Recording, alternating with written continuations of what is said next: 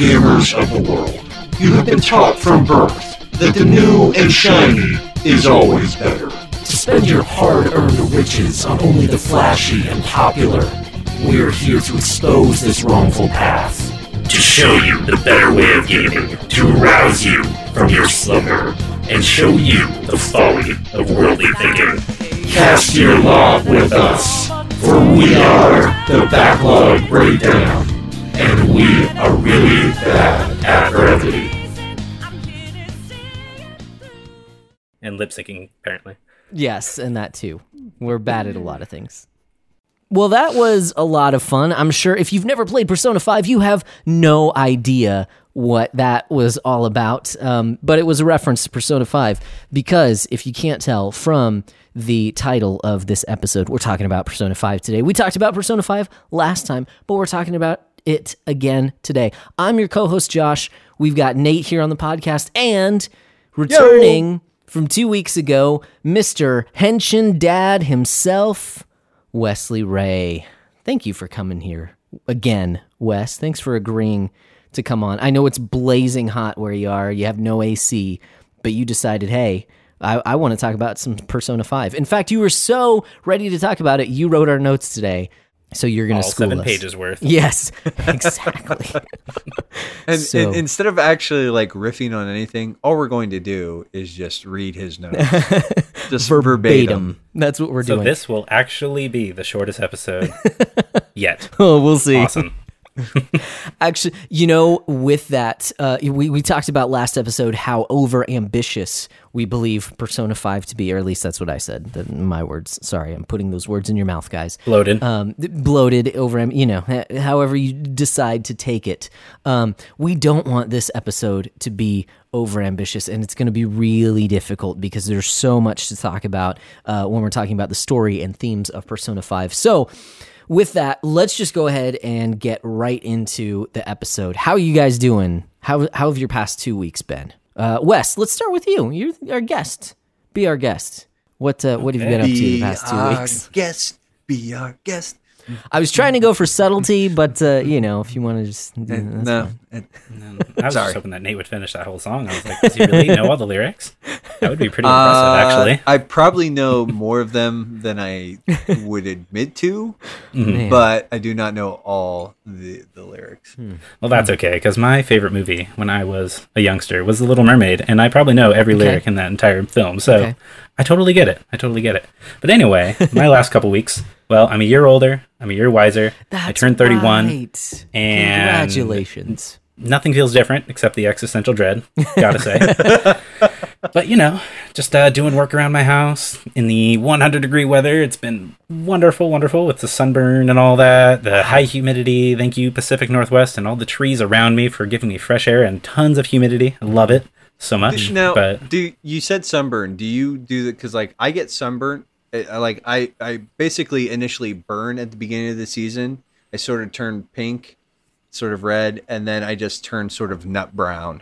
And I don't know if that's just because I've like damaged my skin to the point where it's just like, you know what, whatever, dude. But mm-hmm. here's the difference between you and me, because I'm a true gamer, so I decide to Ooh. stay out of the sun as much as possible. Oh. So when I actually am out there, I burn like a little red lobster to a crisp, and it takes me a couple days to get over that. And I thought, I thought last Friday actually that I got the COVID because I was just feeling oh, fatigued no. and oh, just no. so terrible. And I was like, I, I texted the uh, leader of our home group, and I'm like, I don't think I can come. I don't know if I if I'm sick, and I don't want to get anybody sick. So you know, I'm just gonna stay here. And then the next morning, I'm like, oh okay, I'm just dehydrated. Okay, I get that. Ah, mm. So there you go, like a fish out of mm-hmm. water. I don't know what I'm saying. What I mean, saying I, fe- I feel lobster. you on that heat, though, man. I mean, uh, over here, it's been like ninety-three with fifty, sixty degree. Like, it's been eighties, nineties with high humidity, and mm-hmm. uh, it's awful. I have a lot of sympathy. This is a joke that I use a lot, so if I've said it on the podcast before, I'm going to apologize up front. Uh, I have a lot. I feel like I have a lot in common with the Thanksgiving turkey right now. Mm. I'm just... I'm being cooked in my own juices all the time. There you go. All the time. You've got it's... stuffing up. No, nothing. Never mind. I'm not going to talk. It's like, are you tasty? uh, I I don't know. I I don't imagine that I'm very tasty, especially at the end of the day. Yeah, I'm not nearly as tasty as the Thanksgiving turkey. I just am sympathetic to the the cooking in your own juices scenario. Nice, nice. Well, that's that sounds fantastic. So, birthdays for Wes, that's fantastic. Nate, how have your past two weeks been outside of, of cooking in your own juices? Anything exciting go on? Uh, well, my my folks came in and they they actually for a couple of days, and they had uh, my brother-in-law is deployed. He's in the army. He's deployed to Afghanistan hmm. right now, and so my Dang. my parents have had uh, my nephew, Cademan. So they had him for, you know, they've had him for a few weeks. And so they brought him out for a weekend. Things are fine. I mean, uh, it, I mean, that was good. It was good to spend time with them. We did some fun activities. I, have you guys ever had gelati or gelato? Gelato. Mm. Yes, sir. Mm-hmm. Like the, the custard and layers of Italian ice. There's a place out here that makes it. No, the, the place calls it, it's called the, the, the, the, outfit is called the Meadows, and it's it's a custard place, right? Okay. They make a gelati or gelato cake. Hmm. So and like like for twenty bucks, I can get this giant like thing of gelato. My my actual favorite flavor combination is mango and vanilla. But anyways, hmm. so we the only reason I bring that up is because we we took before they left, like as they were actually sort of like getting back on the highway, we we took them out to the Meadows. We had uh, custard and gelato, and, and then they drove off. But I had mango and vanilla, mm. uh, mango ice and vanilla custard, and it's it is pretty on point. Nice. Um, it's awesome. It's no birthday, but no. uh, Wes, I I do you know I also feel sympathy for the existential dread. Because uh, it just, you know, I'm I'm a little further down that track than you, and it I'm just gonna say it just it doesn't go away. It just it just sort of piles on. So you also stay up till midnight on the night of your birth, and you're just like, what what is going on here? You're just like free falling in a void of blackness and uh, regret. Usually, what I I don't actually pay a whole lot of attention to my birthday. Like I usually take some time off around my birthday, but. It's like one of those things where I just kind of like, oh, I'm getting old. And it's like, you know, I like it's there, but after a while you're just like, ah, okay. Like I, I think like into your thirties, you're a little more like, oh, I'm getting like older. And then next year it'll be forty for me. And so I'm like, I, I'm just like, I'm dirt. Like I'm just walking worm food at this point. Like turkey dirt so, at this point. Yeah. Yeah. I'm, I'm I'm turkey juice dirt, you know. Um, anyways, there you go, Josh. Uh, how how is how has your couple of weeks been? Oh man, um, no big life changes at all, right? Yeah, not really. So what was it like a week? I mean, it didn't have ago? like a baby or anything. Like, well, a week and a half ago, I was chopping up some watermelon and I sliced into my finger like an idiot, and so I, I have this nice little uh, chunk of the the tip of my uh, pointer finger that's just kind of gone right now. I. I told everyone I feel like a serial killer. You know how in the movies they shave off their fingerprints so they can go kill people. Um, so that was fun. Then that weekend, my wife it had was a baby, an and accident. Then after that, he yeah, exactly, accidentally cut off his finger. Exactly, yeah. You know, I feel like a serial killer except with all the murder and stuff. You know, n- none of that. Uh, then that weekend, my wife had a baby, and so it's been pretty nice, like just chilling at home. You know, playing some video games. So n- not too much has happened. So it's good. So how's ba- how's baby number three? No, it's it's great. It's great. Yeah. So she came a week earlier than expected, um, which was a nice thing, but it definitely kind of threw me for a loop in terms of just like stuff at work that I wanted to kind of get done before the baby came, but didn't end up happening. And uh, I can't exactly leave while my wife's in labor. I can't leave um, directly after the birth either. So. You know, just uh, hanging out at home. But no, it's it's actually been really, it's been great. Uh, she is our most chill baby so far. She's only a week old, so, you know, take that for what for what you will. But uh, she seems to, like, her crying is, is really this time around just letting us know that she wants something or that she's uncomfortable, as opposed to, like, actually being inconsolable. again, I'm only a week in. Who knows? She could totally change tomorrow. I don't know. But uh, yeah, she is she is very chill. She's eating really well, getting bigger. Um, again, seven days in, you know, but uh, th- no, it's it's fantastic, and it's been really nice. Uh, just the pace of life changing, uh, you know, with all the COVID stuff. Uh, I've been working a lot, and it, things are always changing at work. So just to be completely out of that and not have to think about work, and and like intentionally, no, I'm not going to. Like, I could worry about stuff because I'm not there, but no, I can't. Like, I'm needed here at home, um, has been nice. So I've I've actually been playing a lot more video games and, and getting into other mm. nerdy things uh, and reading a bit more. So um, it's been really nice. So yeah, no, that that is the huge thing that happened in my past two weeks is my third child was born. Uh, Penelope Lynn is her name. So little, we call her Little Penny. It's I've I'm I'm seeing a theme with your children's names. Oh yeah, mm-hmm. um, Oliver is Ollie. Mm-hmm. It's Josephine, right? Yep, is Josie, mm-hmm. and Penelope is Penny. Yeah, it's like you give them these big names and you turn it into two syllables. To a little one. Yeah, that's true. Well, I mean, well, really, where it comes from. Names. What was that? Nobody's got time for those big, long names. Right, yeah, exactly. Yeah, well, I cursed my children I'm, learning I'm to sympathetic to that. I oh, mean, yeah, my, there you go. My birth name is Nathaniel. There you go. And my parents were like, they were going to call me Nathaniel, and they there was like a week of that, and they're like, no, he's just Nate. This doesn't work. And that's yeah. when your future was set. Just like, boom. Oh, there we go. That, that's when you picked right out your there. P S N your name. Uh, yes. And all of your Twitter handle, yes. underscore McGeever. My branding was exactly. just like carved exactly. in stone from at that point on. In time. It's no. like, and he shall be known as Nate underscore McKeever.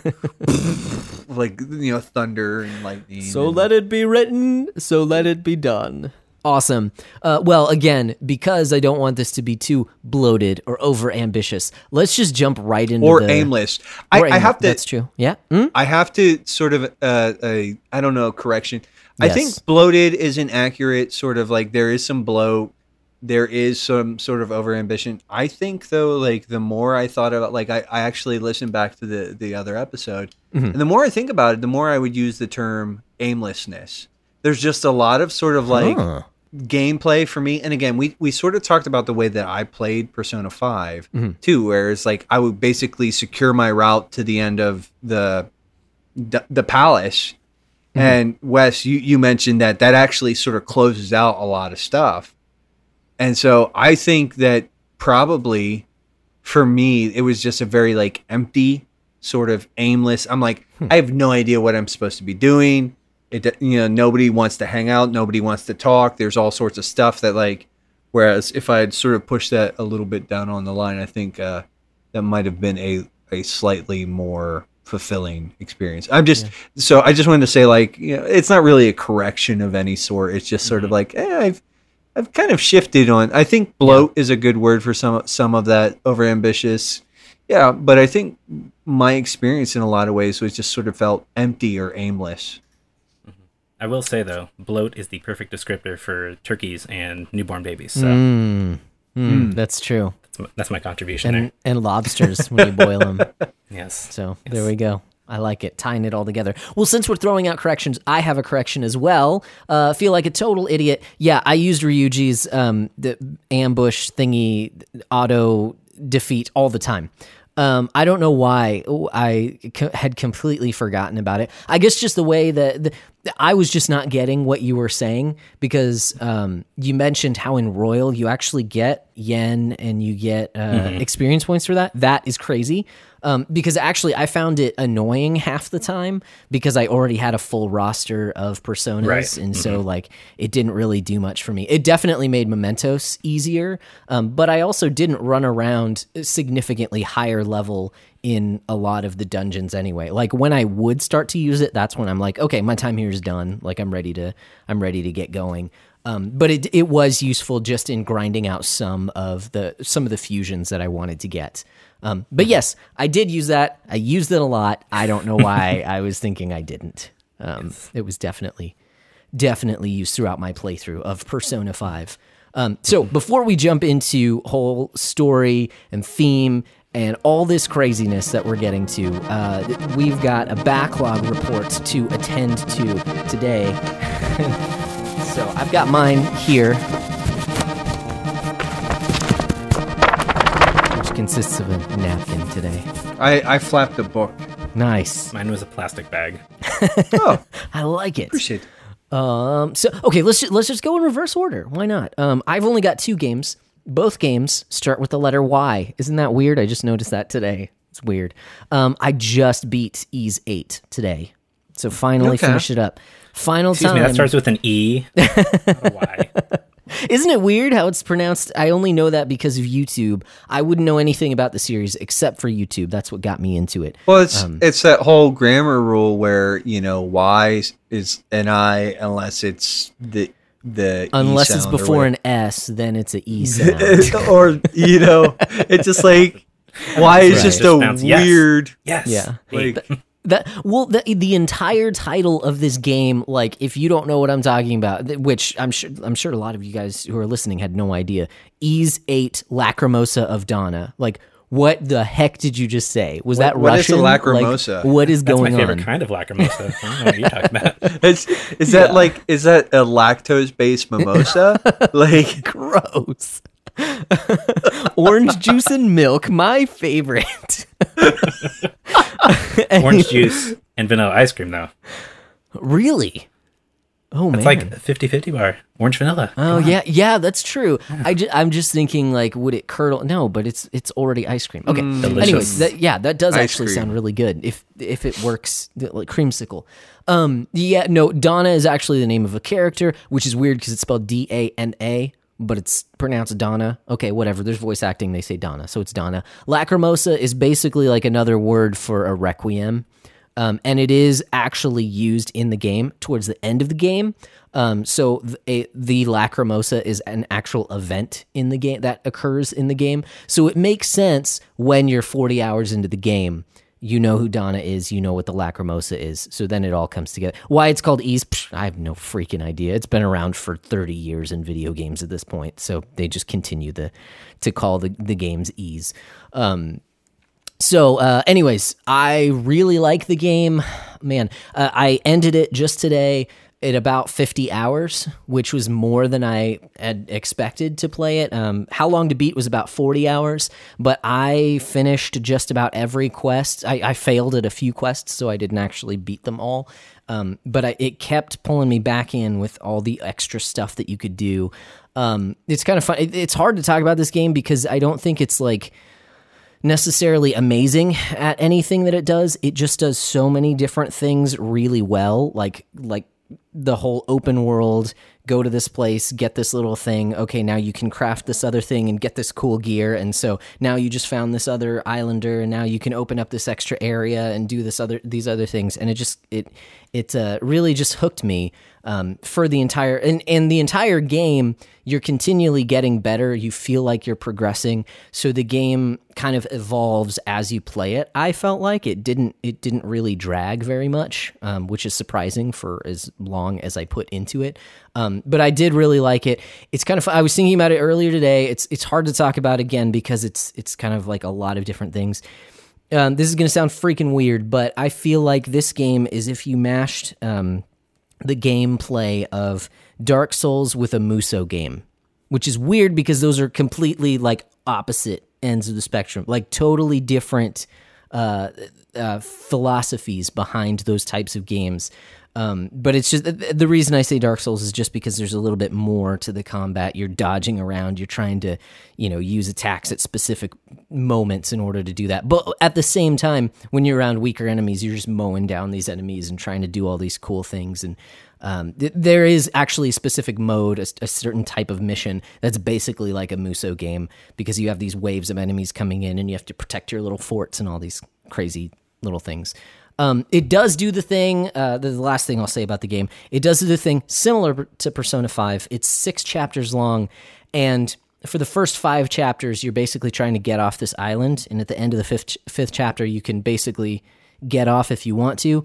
But then the sixth chapter is like tying up. It's where the story comes in, basically. Like, oh, this is what was actually happening on this island. And now you have to go save this island and figure out why that pertains to the rest of the world and the rest of the universe as well. And um, mm. it just goes off the rails. So it uh, the ending has felt very long because I felt like it was going to end at the end of chapter five. And then chapter six continues on. And then there's even an epilogue after that, a short little epilogue.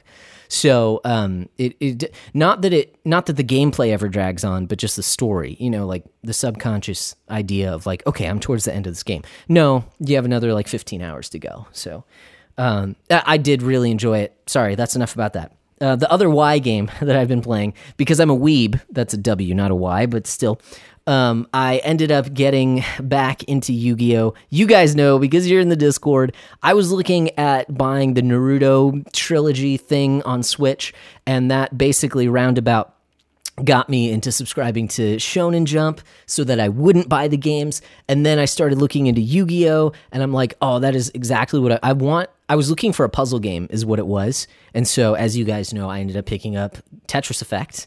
Um, but while that was being shipped in from eBay, um, I was looking around for another pu- puzzle game. And Shonen Jump, puzzle, whatever, I saw Yu-Gi-Oh! And I was like, dude, that sounds like fun. I pulled out my D S and started playing some Yu-Gi-Oh! Yes. He has the Millennium Puzzle. Th- there, it yes, exactly. Sense. Oh my goodness, this rabbit hole goes deep, Wes. You don't want, you don't want to take me there. Um, so yeah. Th- anyways, I fall this rabbit hole. I've fallen down into this over this the past weekend reading Yu-Gi-Oh! On Shonen Jump. I picked up the latest Yu-Gi-Oh! Game on Switch, because uh, someone was selling it for twenty bucks on Craigslist. So Austin, Texas, we're a college town. I actually went down uh, towards the um, uh, basically the the dorms of of U T Austin and uh, picked it up from this college kid. So I felt very old, like thinking, oh yeah, I, I remember Yu-Gi-Oh! From when I was, you know, like sixteen and playing Yu-Gi-Oh! And now I've got like this twenty year old selling me his Yu-Gi-Oh! Game because he's done with it. Uh, but I'm thirty-one. There you go. Fun times. Um, but I'm really, I've actually really enjoyed it. Made myself a nice little Exodia deck that I've been uh, destroying the campaign with, which has been nice. So I've been getting into Yu-Gi-Oh! As well. That's it for me. Those are two games that I've been playing. Um, in terms of reading, I listened to all of Armada by uh, Ernest Cline. So that was the thing that happened. um, nice you quality know reading it, right there. It's it, uh, when Paul and I were sort of talking about it, I just remember like because of Will Wheaton's narration, and mm-hmm. I can't abide that man. I think like he's just sort of an obnoxious, pretentious tool. Mm-hmm. But his narration actually makes that story better, even though yeah. it's not great. Yeah. It is a whole lot of not great. Yeah. Um, but yeah, hence hence my raucous laughter. Well, yes. And the reason I was listening to it so that I could listen to this podcast that we mentioned last time, uh, but didn't go super deep into it, but uh, uh, three hundred seventy-two pages. It's a podcast. Mm-hmm. It was about originally Ready Player One, and then it goes into Armada as well. It basically like rips these books to shreds and just shows how poorly written they are. But that's that's the premise.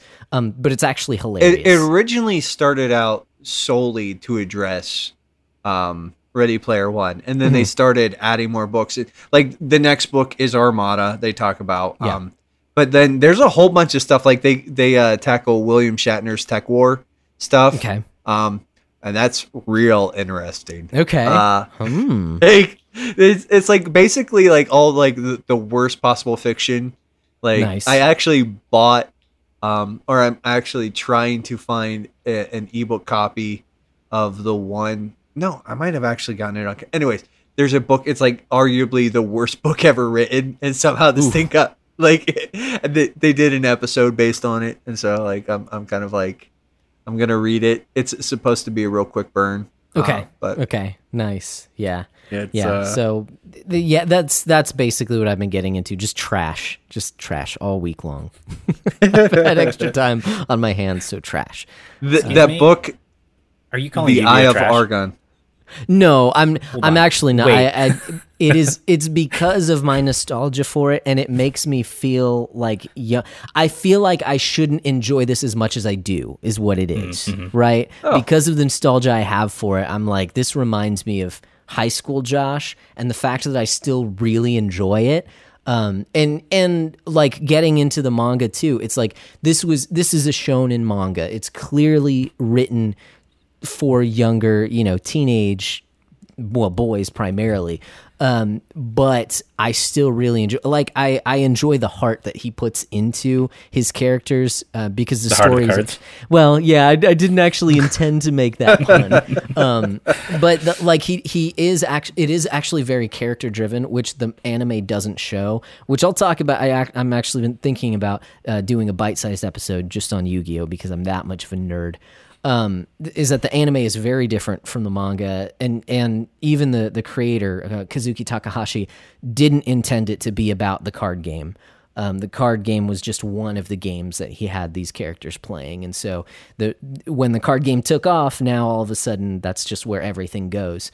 So uh, anyway, so that's a whole other conversation. But no, I I, I say that I, I say it as lovingly trash. Um, it's not actually garbage. It just makes me feel like a weeb. That's all. So it's fun. Mm, but mm. that's that's what I've been getting into. Uh, since we're going backwards, Nate, how you doing? Or what what do you uh, what, what do you have to report on? Uh, well, as far as gaming goes, uh, the little bit that I have done is uh, again Octopath and mm-hmm. Anthem, and uh, okay. there's a new season of Diablo Three, so I did fire up a character that I actually yeah, streamed it, and you guys hopped on the stream, and hopefully that was semi entertaining. Oh, I might do that again. Yeah. I don't know. It's so I spent all that time getting that, that necromancer to level fifty or whatever. Mm. And I was like, I don't want to play a necromancer this season. So I just rolled a new character, and like, because that's the kind of weirdo that I am. Um, but that's, that's, uh, I did fire up some Smash, and we actually yeah, ended nice. up, my nephew wanted to play when he was here, and he really got into it, really enjoyed it. So we ended up getting that for him, for his Switch. And uh, hey. he actually sent me a picture today, because you start out with like the those eight characters or whatever. Mm-hmm. He was asking me, like, he was like looking at it. Because, I mean, I have the season pass stuff, and like, mm-hmm. you know, I've been playing for a while. So I have a number of characters unlocked. And he was like, how do you have all these characters unlocked? And I'm like, well, I, I play a lot of the game. Get but, good, son. Uh, No, I was like, get good, scrub. no, I, I mean, I, I showed him some of the different stuff, and I'm like, listen, you can play these different like adventure modes. You can play like do the spirit board thing. You uh, what is it? the something of light, world or, of light, yeah, world of light mode. And I just said like, there's a bunch of different ways. I said like, I said world of light will you'll unlock all the characters if you do all of it. I said, but it's very long. Mm-hmm. Um, yep. So, yep. I Dang, said like, even Wes thinks it's long.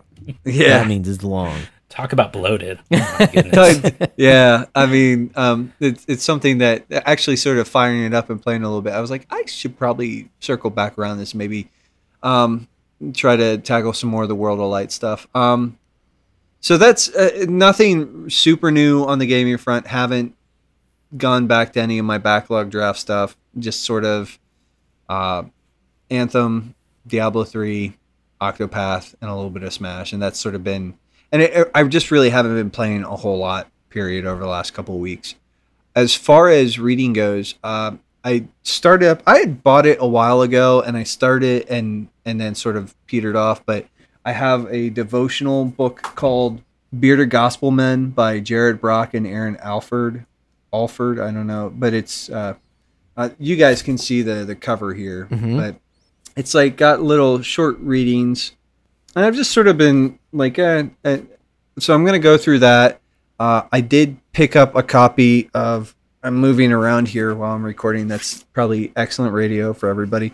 Uh, Kevin DeYoung uh, wrote a book called The Good News We Almost Forgot. It's a uh, based, uh, it's a it's sort of a walkthrough of the Heidelberg, or an overview nice. of the Heidelberg. And And so I'm going to be tackling those over the next couple of months, just to sort of change up some of my reading. Um, just smaller, like th- those are going to be daily reads reads for me, just like a, a section a day, yeah. sort of.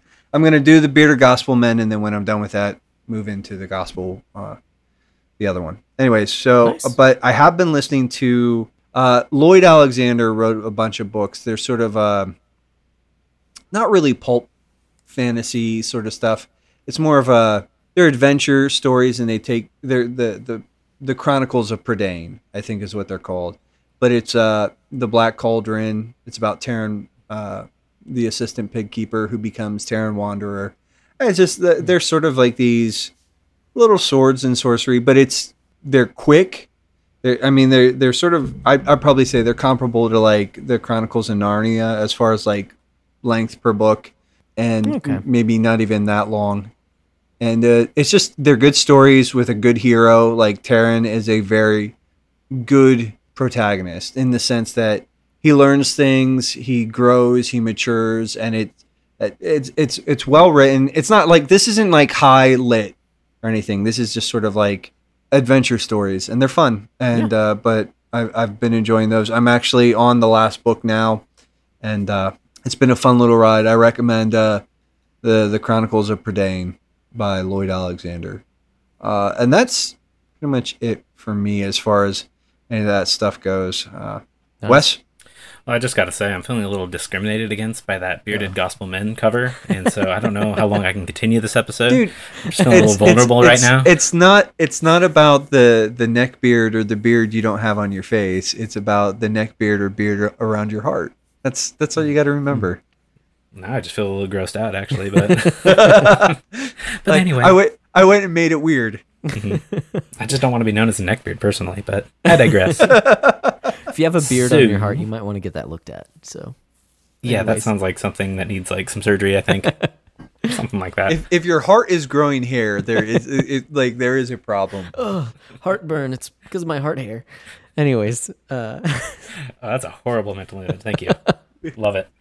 So, as far as games I've been playing, I've just decided I'm just going to make this real quick so that we can get into Persona, but I basically mm-hmm. dropped everything Persona for a little bit just because getting a little overloaded with it, mm-hmm. just just a wee bit, you know, trying to play all these different games. So I, I dropped that, and I've been picking up a few things. I got Paper Mario, what is it called? The Origami okay. King mm-hmm. uh, as part of a, a birthday present, and I was like, okay, well, I actually like Sticker Star. I think it was like mm-hmm. the hate was really overblown about it.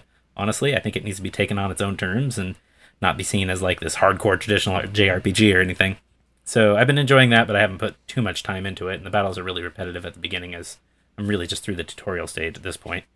Uh, mm-hmm. As far as what else I've been playing, uh, it is another game that starts with a Y. So we're going to keep the theme here. And that yeah. is the first game in the Yakuza series. Well, first game chronologically, mm-hmm. and that would be Yakuza Zero.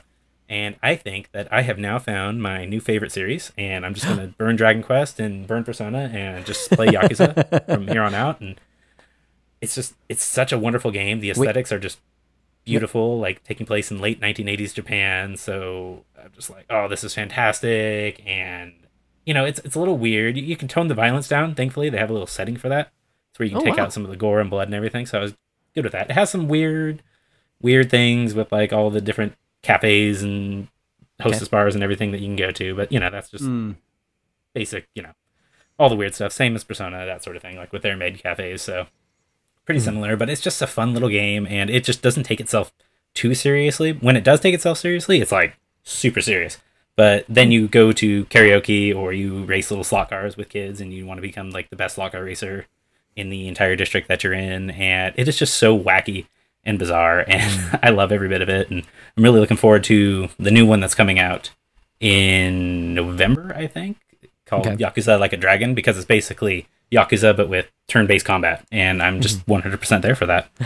Uh, but that's pretty much all I've been playing, uh, other than my wife stealing my Switch for like five hours yesterday to play Animal Crossing and start that out, and yeah, I was like, go. That's bizarre. She doesn't really like video games, but when she does, she's the best gamer that I've ever seen in my life, actually. So nice. Within that five hours, she's like, oh yeah, I got like one hundred thousand bells, and I'm just destroying the economy and your entire island is just messed up at this point. So sorry, I just destroyed whatever I wanted to. And I'm like, thanks. twenty hours of work down the drain. All right. But that's as far as I've been playing. And as far as what I've been reading, I've gone through like nine different books since I've been mostly working outside, and I just Man. binge through audiobooks like you wouldn't believe. So instead of talking about all those books, though, I want to take a second to uh, kind of showcase this fancy little thing. If you if you like manga and you're a true weeb and everything, the you guys can see it. I'm holding up yes. the oh. collector's edition, volume one collector's edition of the Pokemon Adventures manga. And I've actually read the majority of this already, but I've had to, you know, actually get the collection because it's fantastic. This manga is so good. So good in every way. The beautiful, like, mid to late nineties art, and mm-hmm. the storyline is, as the creator of Pokemon said, like, this manga basically is the storyline that I wanted. It's like the best Pokemon storyline that you could ever get.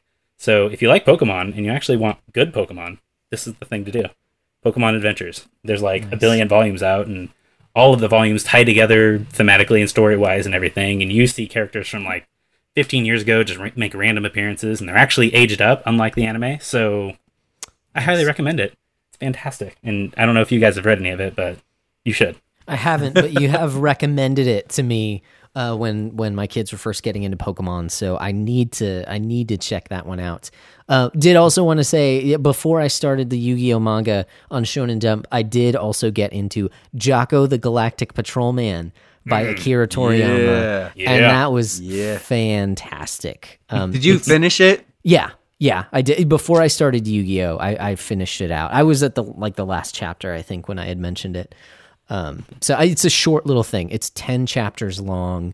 Um, mm-hmm. Man, it, it's it's funny because, like, you know, Toriyama gets the um, he gets a, a bad rap that, like, all his characters look the same in, you know, in a lot of the things that he does. In this one, first of all, in this one they don't, um, but also. He he is just such a great artist. mm-hmm. And not only that, he is so quirky. His story, I mean, this, this story is hilarious. I'm not sure if you could tell, but the title is Jocko the Galactic Patrolman. Like, obviously, it's not going to be serious. It, I, okay, it's been out for a while, so yeah. I don't feel like this is really spoiling it, but it is tied to some of his previous work. Right. Uh, you know what? I feel like... I'm safe in saying that. Yes. Yes. Mm-hmm. Yeah. I didn't know that until I started looking into it, because I started reading some of it and I'm like, this is so good, and just started searching online. And that's when I was mm-hmm. like, oh, okay. He shows up in other things. Um, yeah. So I, I had no idea. Like, I was just reading but this even, as a one-off. Even in the story though, like when he, like you finish it, like it's sort of like, there's this neat little moment right towards the end where you're like, oh, oh, mm-hmm. like you kind of go like, oh, well, that's clever, and yeah. that's neat. And- yeah. But even, like, the little touches, like, the, I think my favorite thing, well, not, I mean, it's all so good, but if you just look at the panels and take in his artwork, mm-hmm. um, in, in so, I mean, every couple of pages, it, because this takes place on an island, there's, like, a random animal in the background that's just, like, doing something quirky or making a weird face, or, like, when they're flying over the island, there are these eyes poking out from the water, just looking at you. Like, he's just doing some, he's making like a little visual gag, and I'm like, this is mm-hmm. so good. This makes my heart happy. This definitely uh scares or you know shies away that existential dread that tends to come on when you have a third child. And I will say two things about that, actually. Number one, Jocko is absolutely an Ultraman like homage, like mm-hmm. one hundred percent in mm-hmm. every way, shape, and form. I love that about that. And also, number two, he actually does show up in some of the newer movies that have been coming out, like mm-hmm. uh, specifically the one about Frieza. And everything he does is not only fantastic, but he's also voiced by like the best voice actor they could have ever gotten. Like, the voice sounds exactly as you would expect this crazy nerd, basically. That's awesome. Like. So you have the chance. Uh, I think it's a uh, Resurrection F, the okay. newest Dragon Ball movie with Frieza coming back or something like that, you know. It's a little convoluted. Dragon Ball timeline is like that. So mm-hmm. yeah. I would recommend that. No, no. It, it, yeah, the Dragon Ball universe timeline isn't nonsensical or convoluted. It, it's not ridiculous yeah. in any way, shape, or form. No, just so long as you don't count the one that never happened uh, that Toriyama wasn't involved with, where the main character became a child, but he wasn't a child. He was an adult, but he was in child's body. That one, mm-hmm. just don't count that one, because that one's not canon because Toriyama wasn't in it, so that one doesn't count. And but everything ignore- else makes a lot of sense. All the other stuff, like just, it, and then when you get I'm to Dragon Ball Super, oh my goodness, go even crazier with that, right? S S J oh. God mode, Beast mode, J S J level five, all, all, Ultramarine, uh, yeah.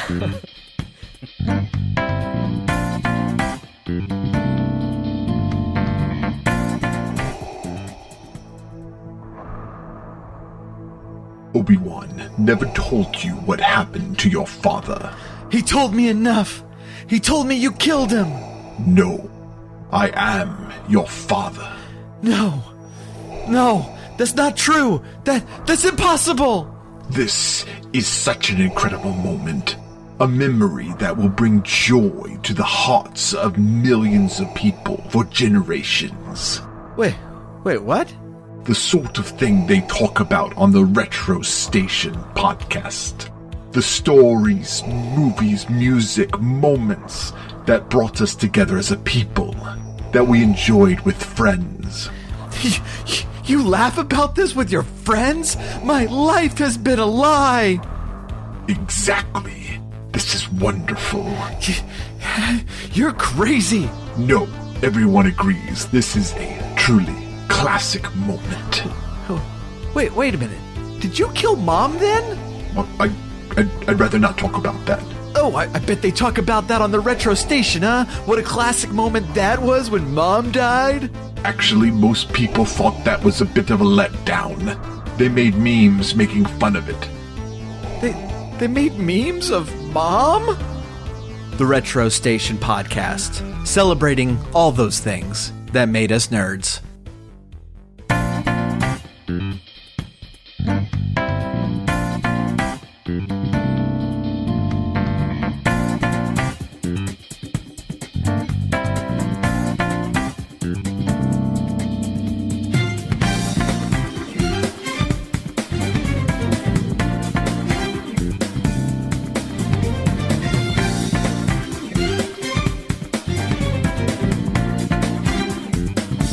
Okay.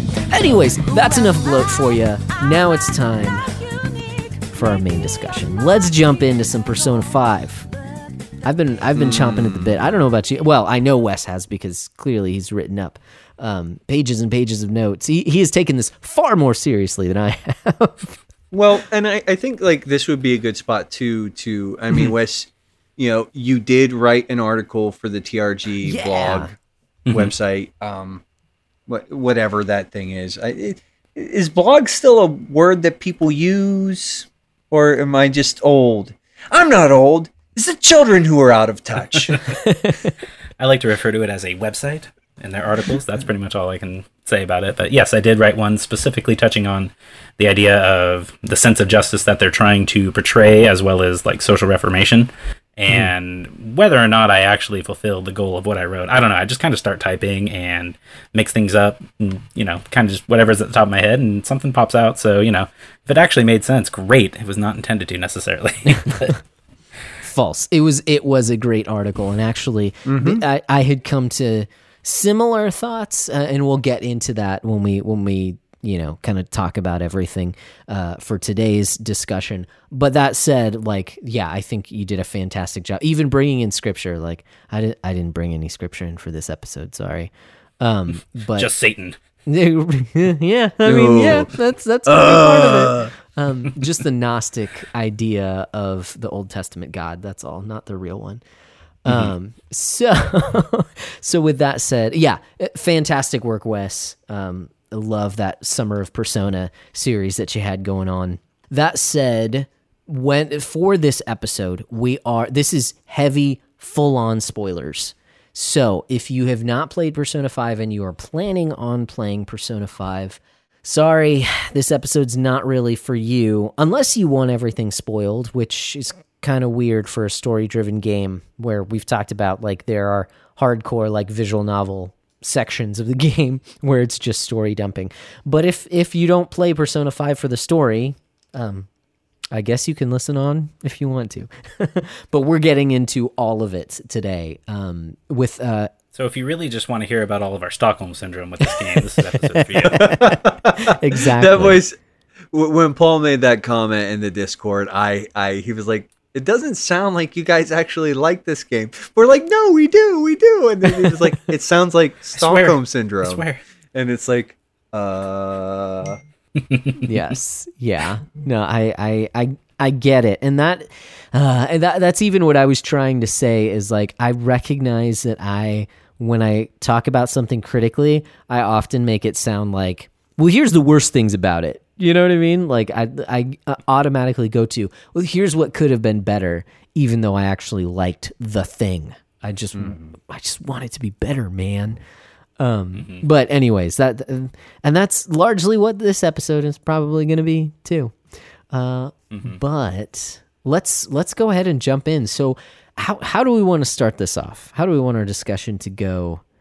When, again, we're today we're talking story, we're talking themes, motifs, like the feeling, like what you get out of this game from a story character development standpoint. Not necessarily, we talked about mechanics last time, um, but this time around, kind of some of the things. I know that, that we're on. we're pretty bad at brevity, but mm-hmm. um, it happens. Wes, in, in your notes, you did give us some fairly, you know, comprehensive background context sort of stuff. And I thought it might be interesting just to sort of try and, and, and push through that. I'm going to just pick through here and you guys can sort of fill in or push back or whatever you need to do. But, um, or, or, or we could do it in the spirit of the game and just have me do a huge information dump right now so that we can all just have all the information at our fingertips. Um, huh? Doesn't that sound great? Well, uh, Uh, I, well, I've been a, chomping at the bit to talk about this, so I'm just going to go ahead and yeah, just no. steamroll right through your objections. oh, okay, okay, okay. I think a bit of background information is important if you really want to understand the cultural context mm-hmm. that this game came out in. So, right off the bat, when you're starting up the game, you hear the, well, I'm not going to say who it is, but you hear the voice of Igor, and he talks about how this game is a, this story is a work of fiction. And noting that, you know, any similarities to the real world people or the events is entirely and purely coincidental, obviously. And to move forward, you have to agree to these terms, because if you don't, it actually bumps you right back to the title screen. So if you do wow. not agree with the assumption that it is like a work of fiction, then you can't play the game. It's kind of interesting in that regard. But that's because this game is, I kid you not, a very thinly veiled attempt at basically... Japan's government's terrible in politics and everything, and th- this is just their thinly veiled critique attempt at basically saying you're awful. Yeah. So this is our criticism of the Japanese government. Mm. So and, and and in a way, they're sort of like covering their rear end and saying, no, this is just a work of fiction. Yeah. And it's exactly it's coincidental, mm-hmm. and if it's it's sort of like yeah, so which is exactly what you see in front of movies, right? You know, just to cover their butts about that too, you know, t- so they're not you know liable for any kind of defamation or anything. And in Japan, which is a very litigious culture, this would actually be totally like not out of the realm of possibility. Mm. So totally understand why they had to say that. So anyway, this game was announced, I think, in two thousand thirteen, but it didn't come out until two thousand seventeen. And it was kind of the, the, the background. Well, the initial theme was to have a backpack trip all around the world, which they actually do pick up in Persona five Scramble. Mm. But once the earthquake happened in two thousand eleven, I believe is when that whole thing took place, they kind of thought about, okay, is this really what we want to focus on, or do we want to focus on a more insular understanding of our culture and just kind of critique it from the inside? Because the government response to the, uh, I believe it's the Tohoku earthquake that happened at that time was really not that great, and it was basically lampooned by all sorts of people that create media. Uh, I don't know if you're familiar with Shin Godzilla, which was done by Hideaki Anno of Evangelion fame. But he actually, like, if you watch that movie, it's basically like, yeah, the government's terrible at handling dis- these disasters, and they kind of ruin, like, a whole generation. So, mm. you know, phooey on the current Japanese governmental system.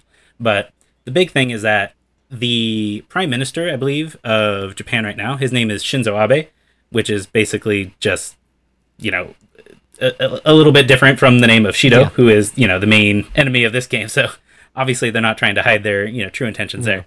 He is the prime minister, and he's been... the prime minister since two thousand twelve, and he's basically just considered like an ultra, in you know the words of Japan, an ultra right-wing nationalist, which is a little bit different than how we would see it here in America. But he is basically denying war crimes that happen from Japan, and he says, oh, you know, the J- Japan never forced women into you know sexual slavery back in World War Two and you know the Korean War, and basically denying, like, kind of like a Holocaust denier in that sense. Mm. And basically saying, like, you know, Japan's amazing. We're awesome. The best thing ever. Uh, we don't really want immigrants, you know, just we'll, we'll have them here for a little bit of time. But, you know, we don't really want them coming in and like tainting our Japanese culture, which is basically talking points that Shido had basically right at the end of the game. It's like Japan first, rah, rah, rah, make Japan great again. If you want to go that route, mm-hmm. you know, whatever.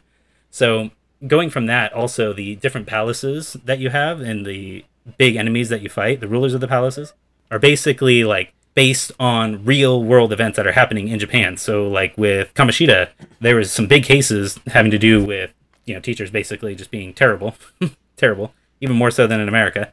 And very specifically with like the, the educational system and everything and how brutal it is. Like it's not only symbolic of that, but like based on actual events that happen to different students. You know, Madarame, that's actually based on a actual artist named, or no, sorry, a composer, mm-hmm. Mamoru Samuragochi, who claimed to have been deaf and was a composer at the same time. So I guess he's, he wanted to be like Beethoven, but it has actually proved that he wasn't deaf. So he's basically like ripping off the art world and everything, and so on and so forth. You see all these different figureheads that they put in here symbolically to represent basically the evils of things that are happening within Japanese culture. Yeah.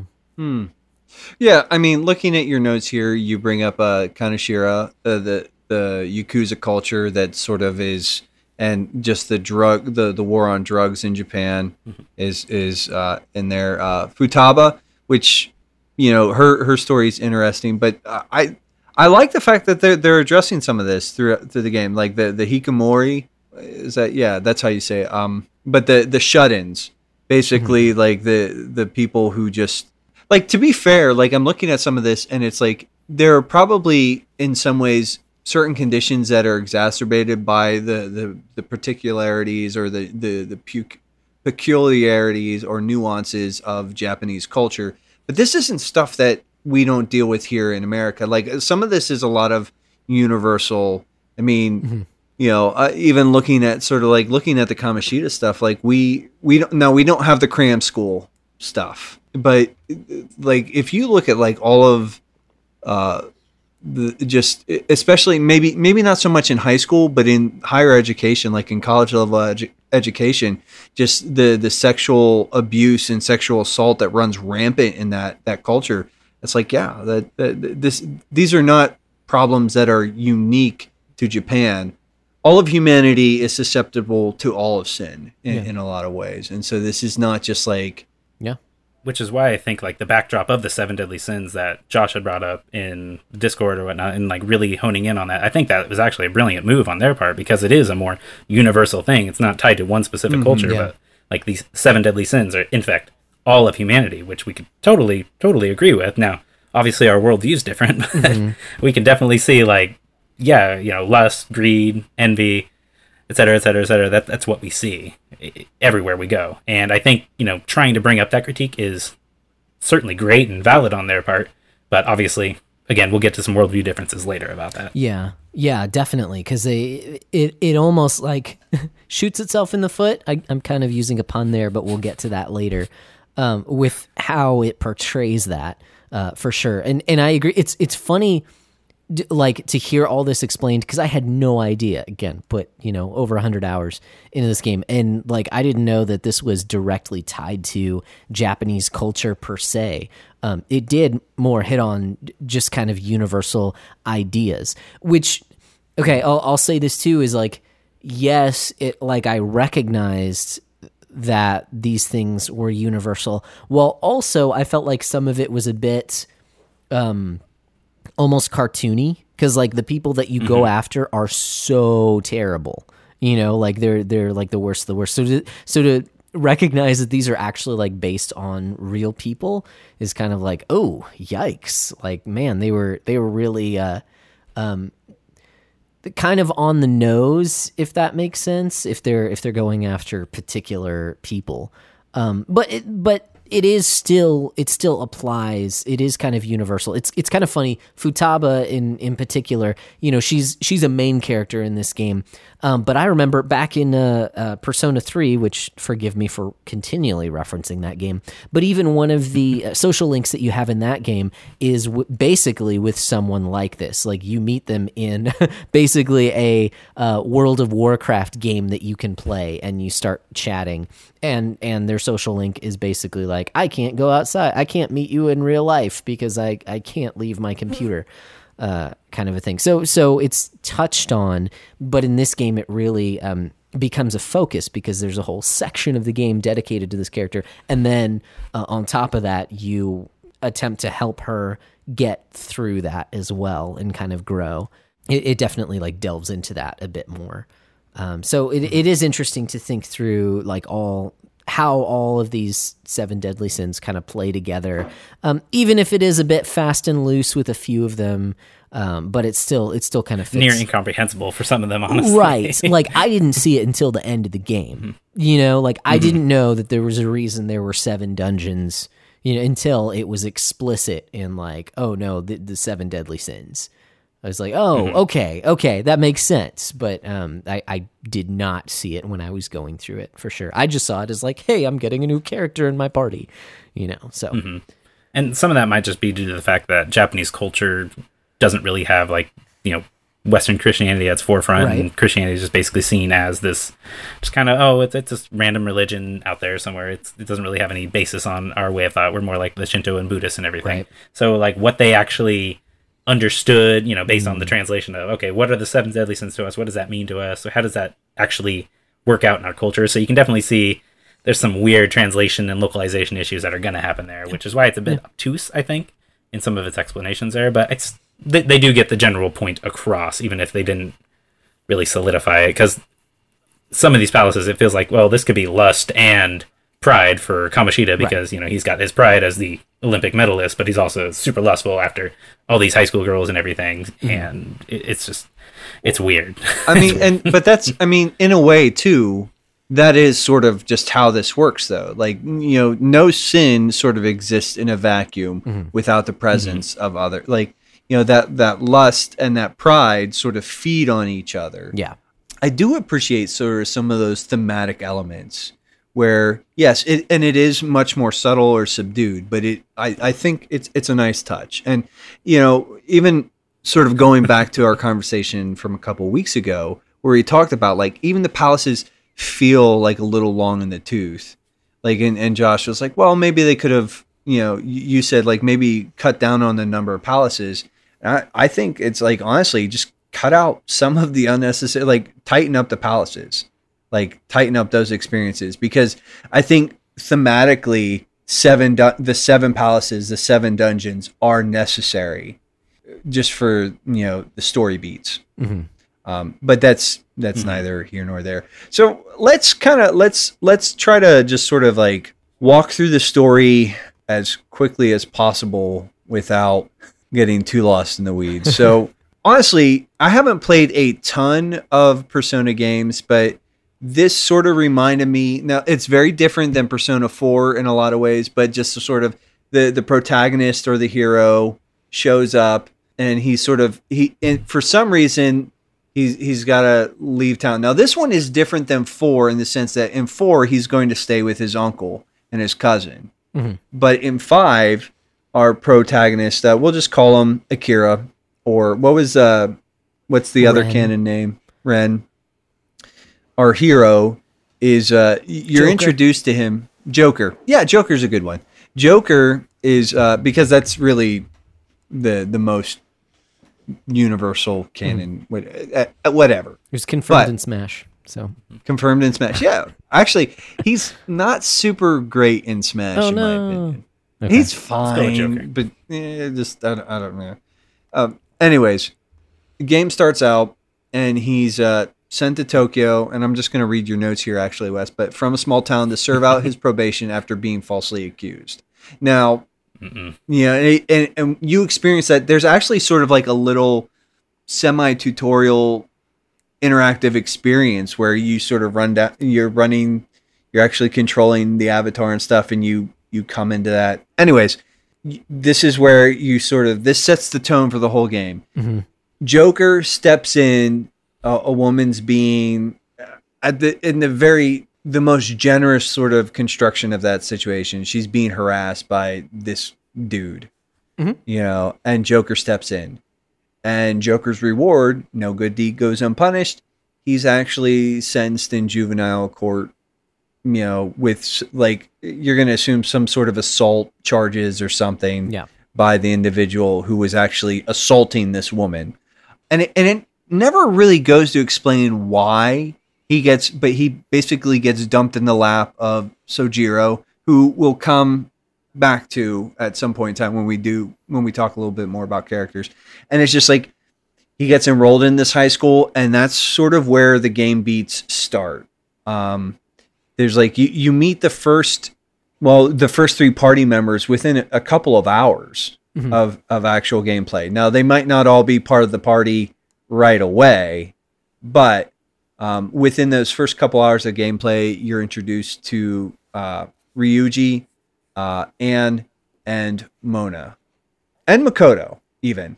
So mm-hmm. like, like all the, the other Persona games, for the most part, this takes place within a high school. So a lot of mm-hmm. this is sort of, but the very first dungeon, and, and we've talked a little bit about it here, but was, uh, mm-hmm. our first palace, because that's what the, dun- these big dungeons are. They're palaces.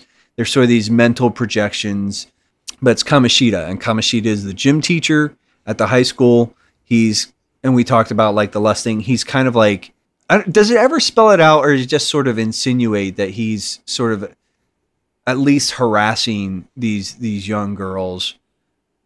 You know, he's edging into sexual assault territory. He's he's an abusive coach, period. Right. Where he, he's like, he pushes his players too hard.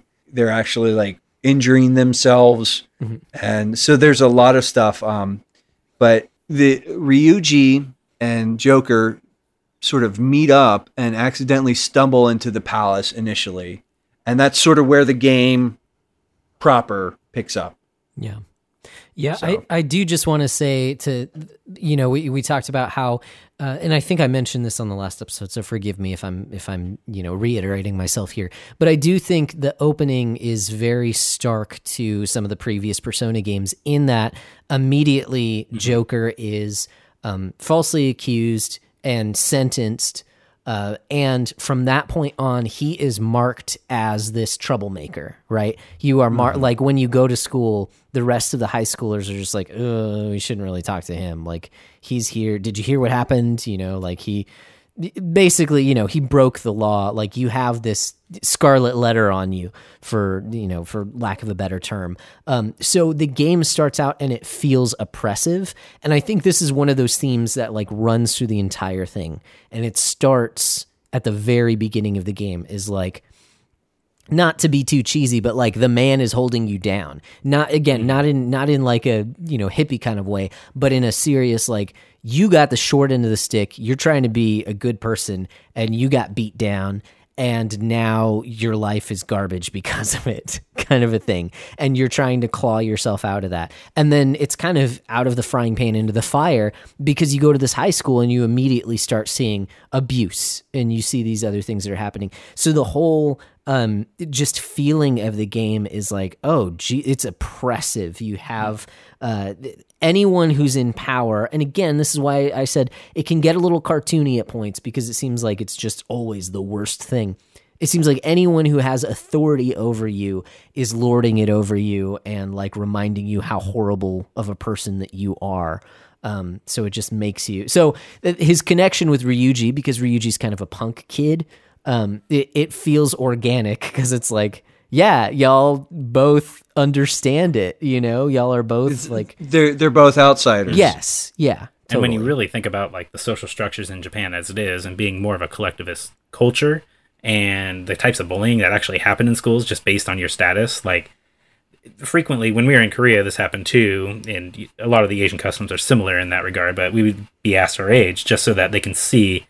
people that we meet can see like, oh, where are you on like the social hmm. social hierarchy here? And it's like, if you're even like a week older than somebody, then you're basically like the upper person on the social status, and you can treat them hmm. as somebody that's lower than you. And, you know, it, it, the whole thing, like whether you're a guy or a girl, you know, married, single, that sort of thing, like what you've accomplished in your life, where you studied and everything. Oh, wow. All that comes into play. Even right, your yeah. blood type, apparently.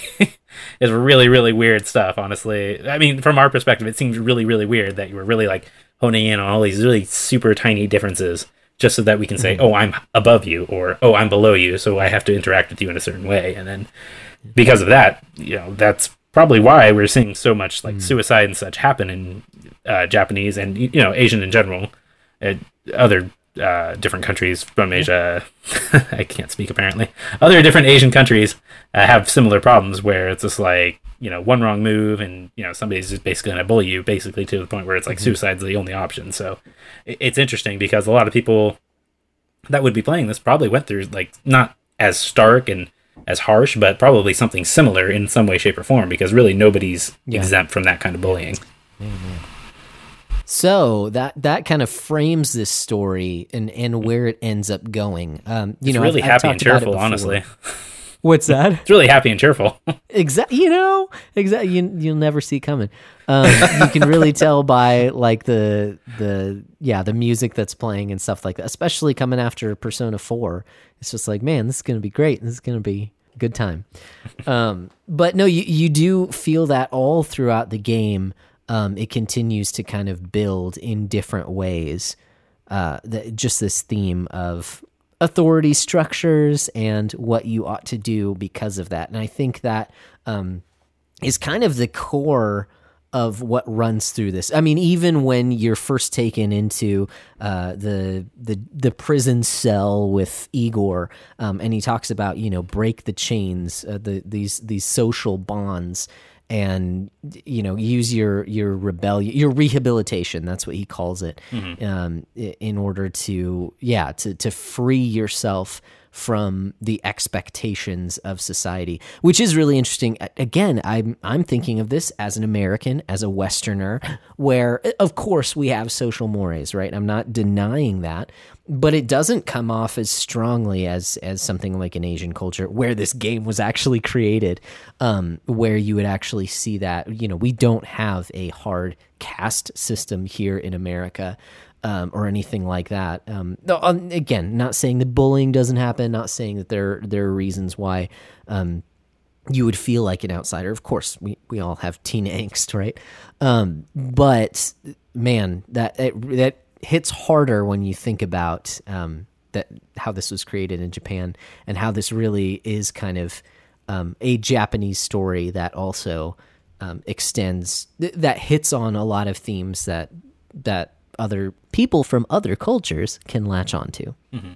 So, um, yeah. So where? So in the story here, we've got Ryuji, we've got the the talking cat Morgana, um, because you went into this palace and you're, it's it's the perception if someone's distorted desires. I mean, things just go off the rails. Mm-hmm. Um, I would say immediately, but these games always take a few hours to get going.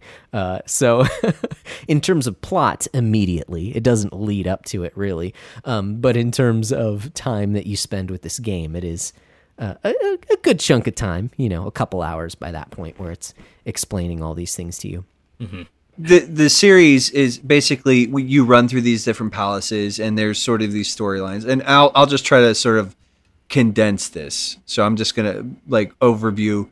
So basically, uh, you're in Kamoshida's palace. You meet Mona Morgana, who is the worst, and we'll, we we will carve out a few minutes just to rip on that stupid the cat. Worst.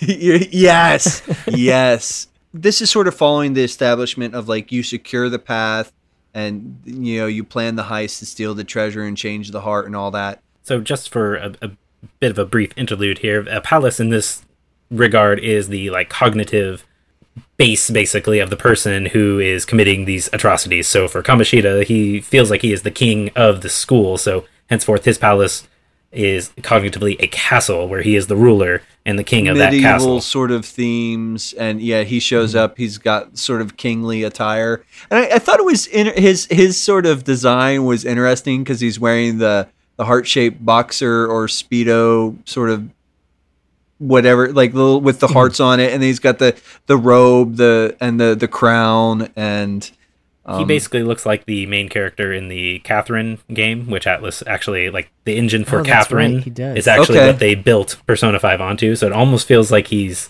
oh, wow. basically that character just in he's a different Vincent. way. So yeah, huh.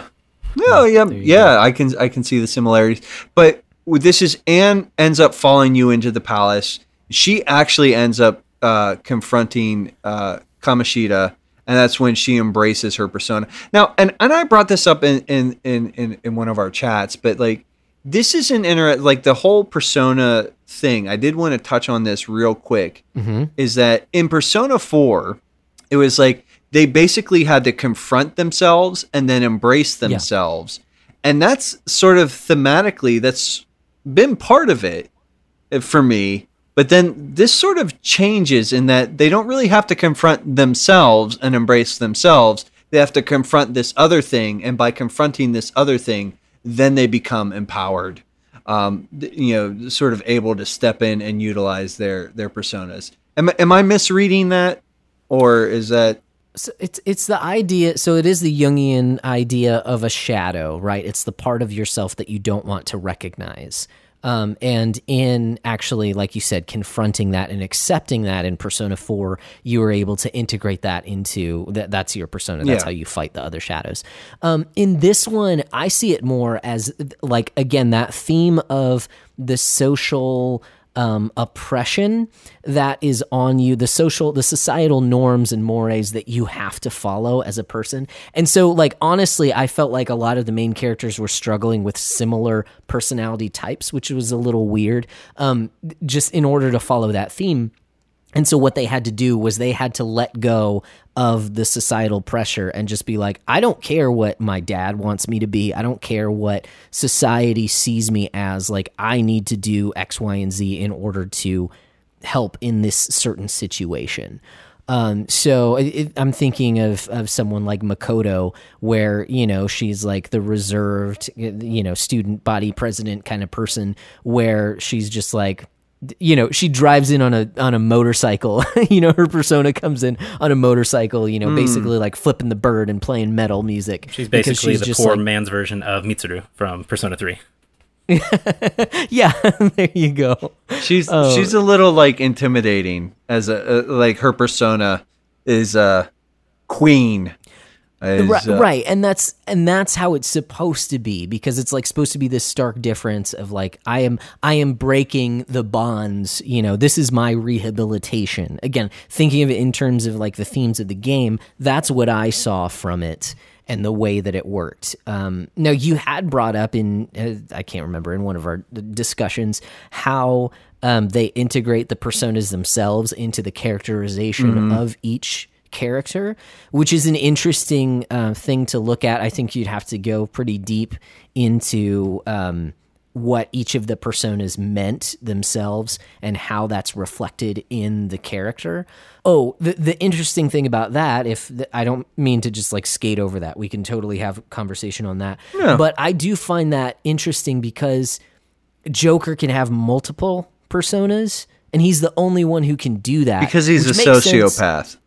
It, well, well, I mean, what, well, that's the question is like, what does that mean in, in terms of the gameplay? Okay. It totally makes sense. You have to have a character mm. that has more than one persona, unless you're playing like a Digital Devil Saga game where you have your fixed persona, but that usually doesn't happen in the S M two series at all. So I get it from a mechanics gameplay standpoint, but I do think it, uh, for lack of a better term, does violence to that theme of of your your persona. Now it, it it just takes a different turn for him, because then it means that he can put on these different personae depending on the different uh context, which I talked about in one of the the uh bite size that I mm-hmm. talked about persona and and how what it means to wear these different masks. So I think it, it brings up that it's just weird that he's the only one who can do it. No one else can. And so, like, how strong can that bond be with the persona? Because he does have, like, he is tied to Arsene, right? Because that's that's who he first has. And then at the very end of the game, he's tied to someone else. Um, so you have to assume that the the creators of the game are saying something through those persona. But then what does it mean that he can have these other? I, I don't know. I'm not sure. I, I just kind of threw that out there. Like, it's kind of weird. I, I, maybe there's something I'm missing. I don't know. And I've actually seen that pop up on, you know, various different message boards and whatnot. And the mm. basic thing that people have gone to is the fact that because the main protagonists in these Persona games tend to be silent protagonists in that sense, it's yeah. functionally supposed to be adapting to however you want to play. So whatever persona that you prefer to use is basically your yeah. persona in that sense, mm. kind of making like a meta-narrative jump there in some yeah. way, shape, and form. But it's just like, well, do you gravitate towards this specific persona? Then that says a lot about you as the player yeah. character. And this, some of that story mechanic-y type stuff kind of breaks down later when you're not actually given important information, if you really were supposed to be playing in the place of this main character as a cipher. But I, I think mechanically it actually does make a lot of sense because you're the silent protagonist, and it, it just is adapting to your play style. So however you want to play, whoever, however you want to play your character of the Joker, that's how he is, yeah. basically. So yeah. Interesting. That makes sense. That makes sense. He, it could also be that he's this trickster, right? Mm-hmm. So he's always putting on these different faces mm-hmm. in these different eras. But that also makes him kind of an a-hole because, because like, well, that means he's never like... He's one hundred percent is. He's a bit of a sociopath. I mean, like, you know, it's like... um, It's like... Uh, Charming's teacher, you know. Yeah. Uh, random news yeah. reporters. um, But we'll just... We're going to try and just power through the, the story beats here real quick. Uh, okay. I know I just said I said that a few minutes ago, and then I, I sort of threw the wrench out about like, oh, what, what do you think of Major? What do you, Persona? What, what's the deal with Personas? Um, well, no, I, I mean, I think, so that's kind of some of the more interesting stuff to me is not necessarily, uh, sorry, I mean, not to, not mm-hmm. to be, a, not to be a jerk. Um, I, I don't necessarily, I don't think we need to like talk about all of the story, but I think the things that the story hits on that are more, you know, that go a little bit deeper, just sort of the themes and the reoccurring things that show up. So I don't, I mean, I don't, I don't mind going through every palace and talking about like, oh, well, what does this palace actually mean? But um, I like those detours, I think, are kind of the more interesting thing to me. If that makes sense. Oh, for sure. I just, I just sort of want to give a little bit of context that for, yeah. for like for meeting these characters. So after mm-hmm. they do the. the the Kamishita Palace, they have a little bit of a celebration, and, and eventually they sort of run into um or they, they sort of decide their next case. They're like, we're going to investigate this artist Madarame, um and and sort of this is where Mementos sort of picks up. Mementos, I think, like here's here's like even That's looking at your summary here, summary here like Mementos could have been so much cooler. Because, like, when you're reading this, like, they overhear in Mementos that he's taking advantage of students and stealing their art. Like, like mm-hmm. that, like, if they would have fleshed that out a little bit more, Mementos would have been so much cooler. But I'm I'm not trying to, like, I'm just, like, it it didn't go anywhere with that, really. But, um, so they, they run into Yusuke, Madarame's current pupil, um, and uh, Yusuke wants to do a painting of An. He's just a weird character. Yusuke is just kind of yeah. like he's he's, he's a little one step above Morgana, honestly, in my opinion. Like, but it's not it's not even as like it's not even as like pervy. It's just like mm-hmm. it's just like aloof sort of artist, sort of like pretentious doofus kind of thing. Mm-hmm. But mm-hmm. they uh, they actually, you know, they sort of like, well, hey, here's an in, and we can check this out, and that actually sort of. Uh, through that process, Yusuke actually sort of becomes part of the team. Um, and, you know, they confront Madarame, they go to the palace, they do all that. Um, and, you know, and, and again, it's the same, that it's that palace loop. They secure the obstacle, they steal the item, they change his heart. Um, but that introduced Yusuke. Um, and then, so, and, and again, it's sort of like these overarching, Makoto at this point in time, she's been watching these kids, trying to figure out what's going on. Um, basically, Ryuji is just sort of, you know, Ryuji is a bit of a loudmouth, and he just like you just want to like he's he's likable, but you want to punch him in the head because he's always like, why aren't people respecting us? And blah blah blah blah. And he always, instead of just, you know, it's like you're sort of like you're vigilantes. And Batman is not nearly as effective if he's screaming at the top of his lungs. If Bruce Wayne, which is like, hey. You know, I'm Batman. I'm Batman. Like, and that's what Ryuji wants to do. He wants to be like, no, I'm a phantom thief. Like, respect me, fear me, like, thank me. And anyways, so he runs his mouth. That sort of triggers some things off. Um, they decide to take on Kaneshiro, who's a, a Yakuza. Makoto gets involved, and the, and she's an interesting sort of character. So basically, the storylines just sort of bebop on through this. Uh, Makoto sort of has a moment where she confronts things. Queen, her persona, personality, or whatever is unlocked. New party member. Mm-hmm. So now we get into the Futaba storyline. And the, the this one's... Oh, go ahead, Wes.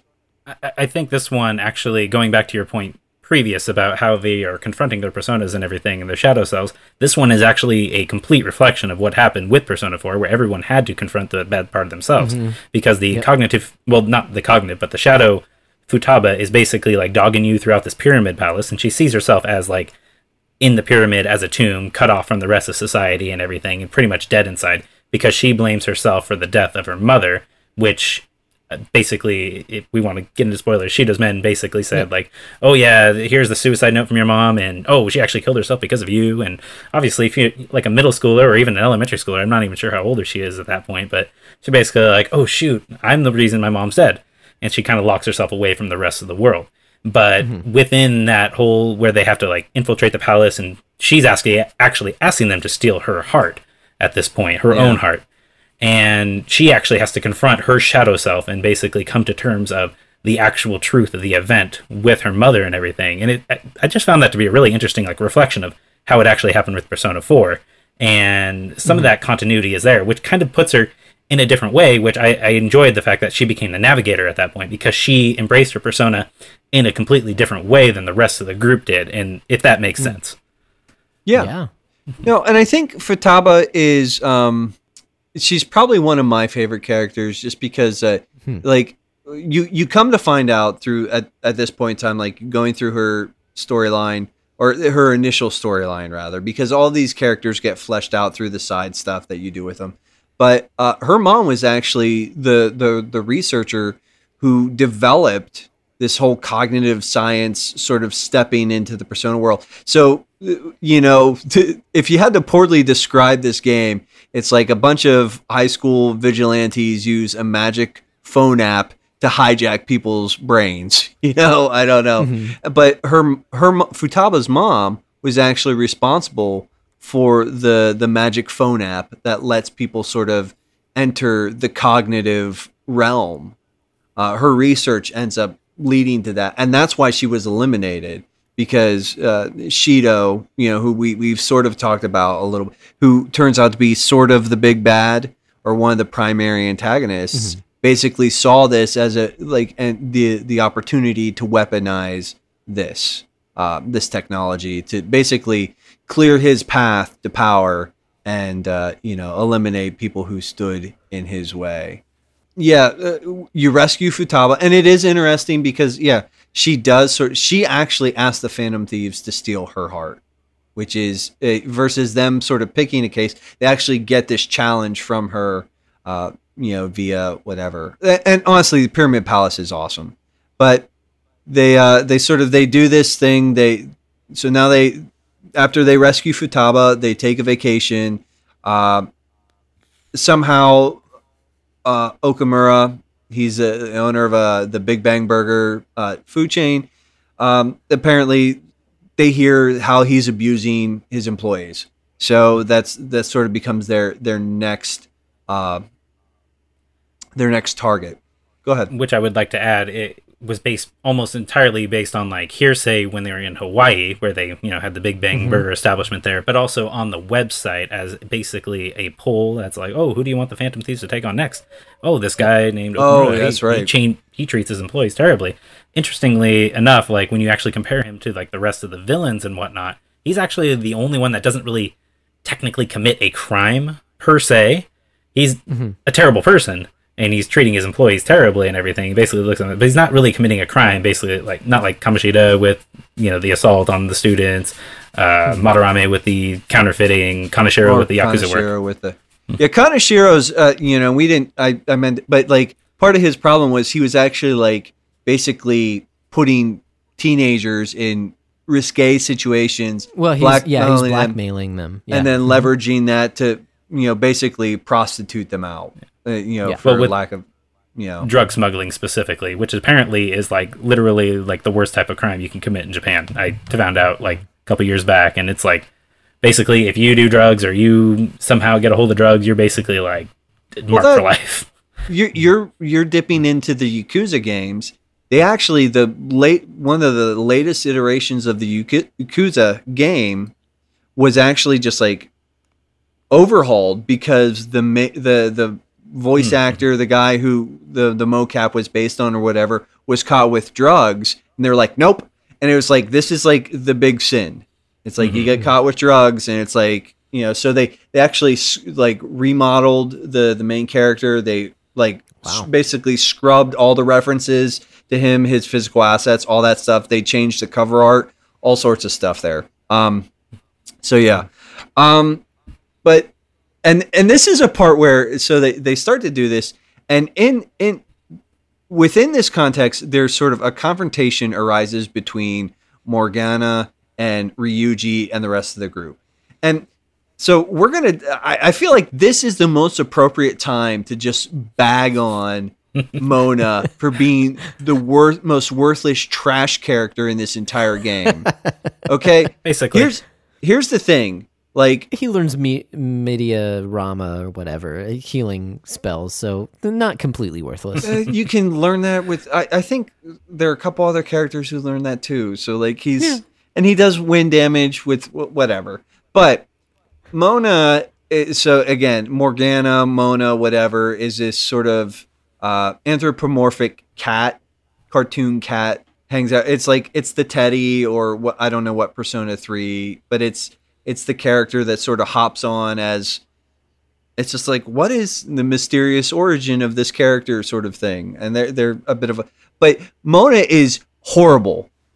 Like he bags on Ryuji every, every time Ryuji does, like in combat, he just harps on Ryuji like, oh, great going, Skull. Like you suck, you know, and it's like, and it's just you like, you're the worst, you're the worst. And it's like all this stuff where super annoying. Like, even within sort of like the more scripted scenes and events, Mona is just constantly ragging on Ryuji, calling him an idiot. And I think there's at some point in time, Skull's just like, you suck. Get out, like, get out of my yeah. face.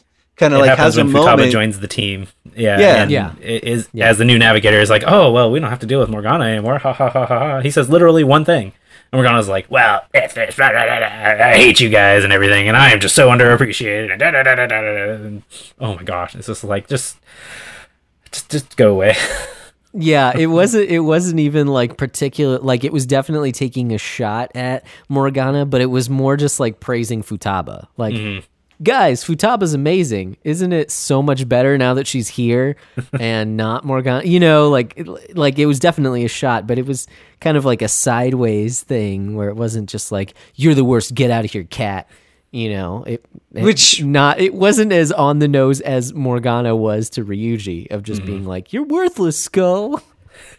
And it, but so and it's just this whole thing. So this ushers in the the Space Palace and like. You guys actually end up running into Morgana, and he's actually rec- recruited a new thief to to run, or new phantom thief. But what do they call themselves? The sexy thieves or something stupid like that? I don't I don't remember.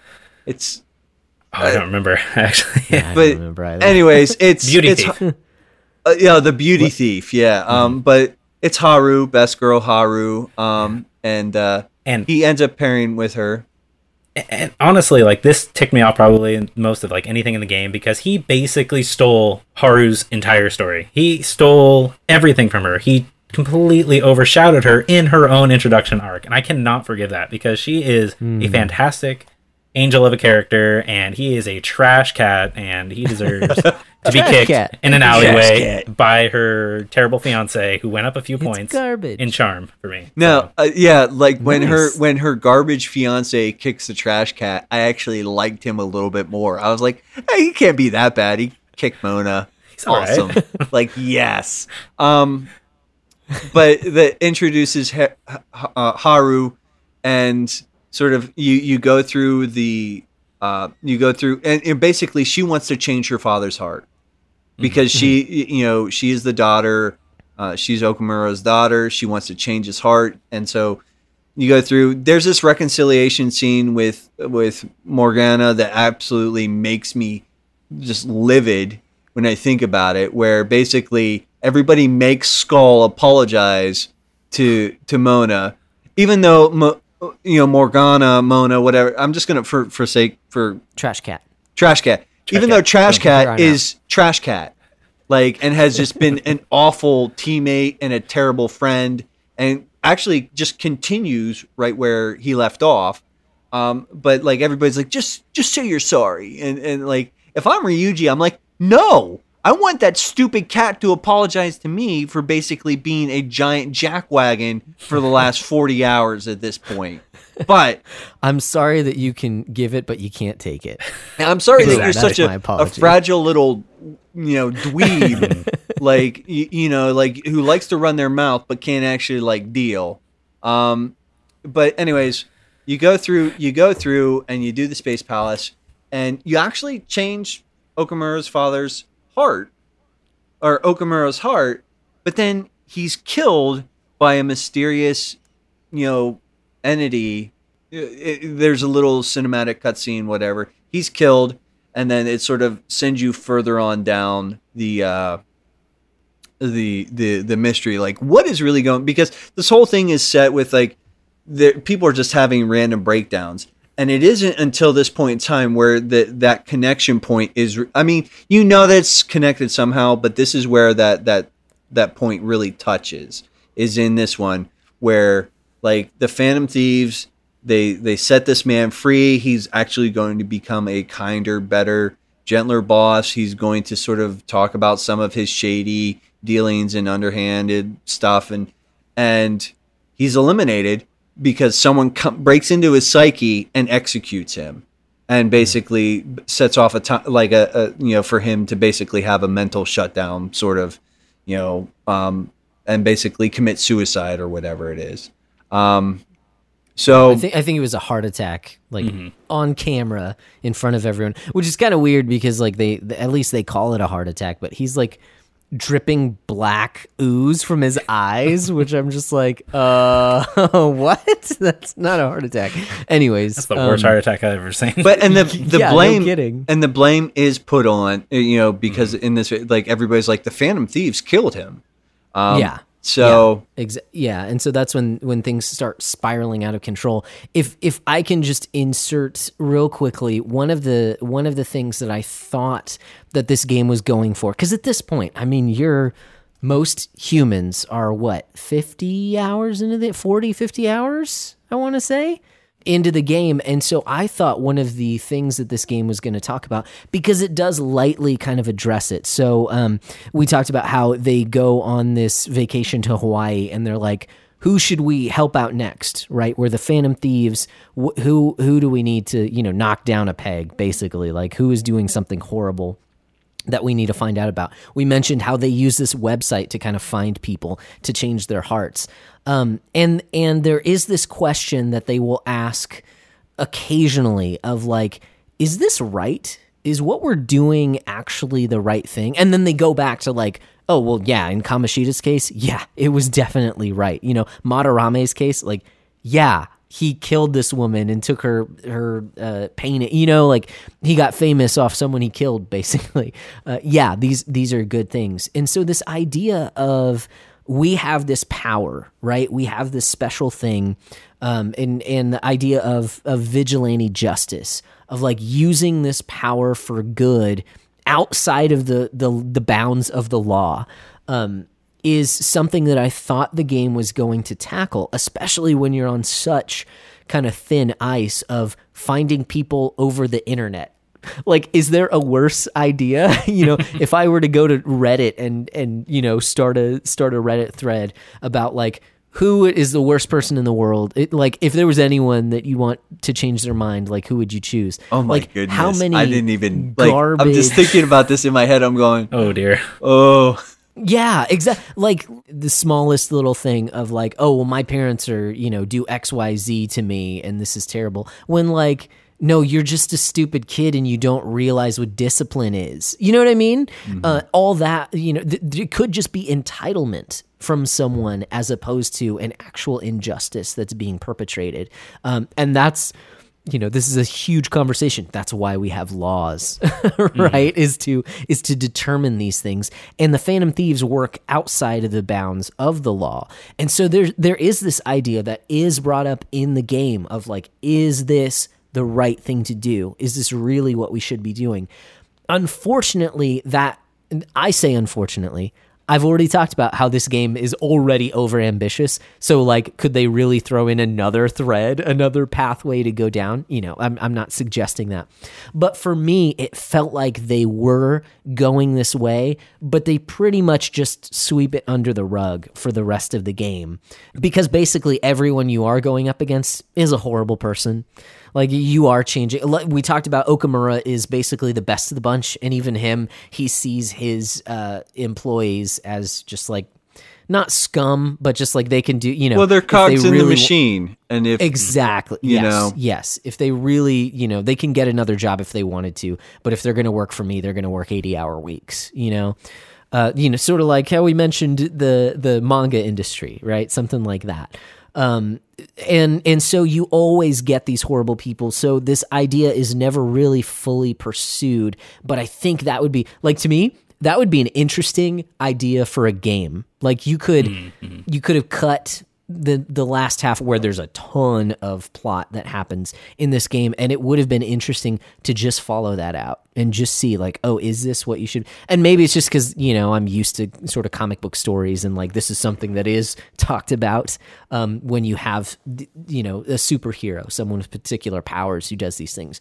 Um, so I, I just thought that was interesting because it, it really brings into question, you know, you as a player too, you could go kind of meta with that. You know, is this really what you ought to be doing in this game, even though you're being railroaded into a specific story? Um, because it really does come down to the idea, and this is what I kind of mentioned, um, and how your article, Wes, talked about this, of like, what really is the standard of right and wrong? Right. And and can we really expect a video game to answer that for us? No, I'm not, I'm not saying it can, but it could have like delved into this a bit more because you need to have a standard, right? You need to say, no, like this is right. This is, again, there are reasons we have laws, and this game just kind of shoos that away in favor of like, well, that's not working. And this is working. So mm-hmm. let's continue to do this. Well, it's the, um, the dangers of like pragmatism. Like, right. You right. know. Which you understand now later when things go off the freaking rails, you understand why that happens. So it does kind of like make sense within its own universe.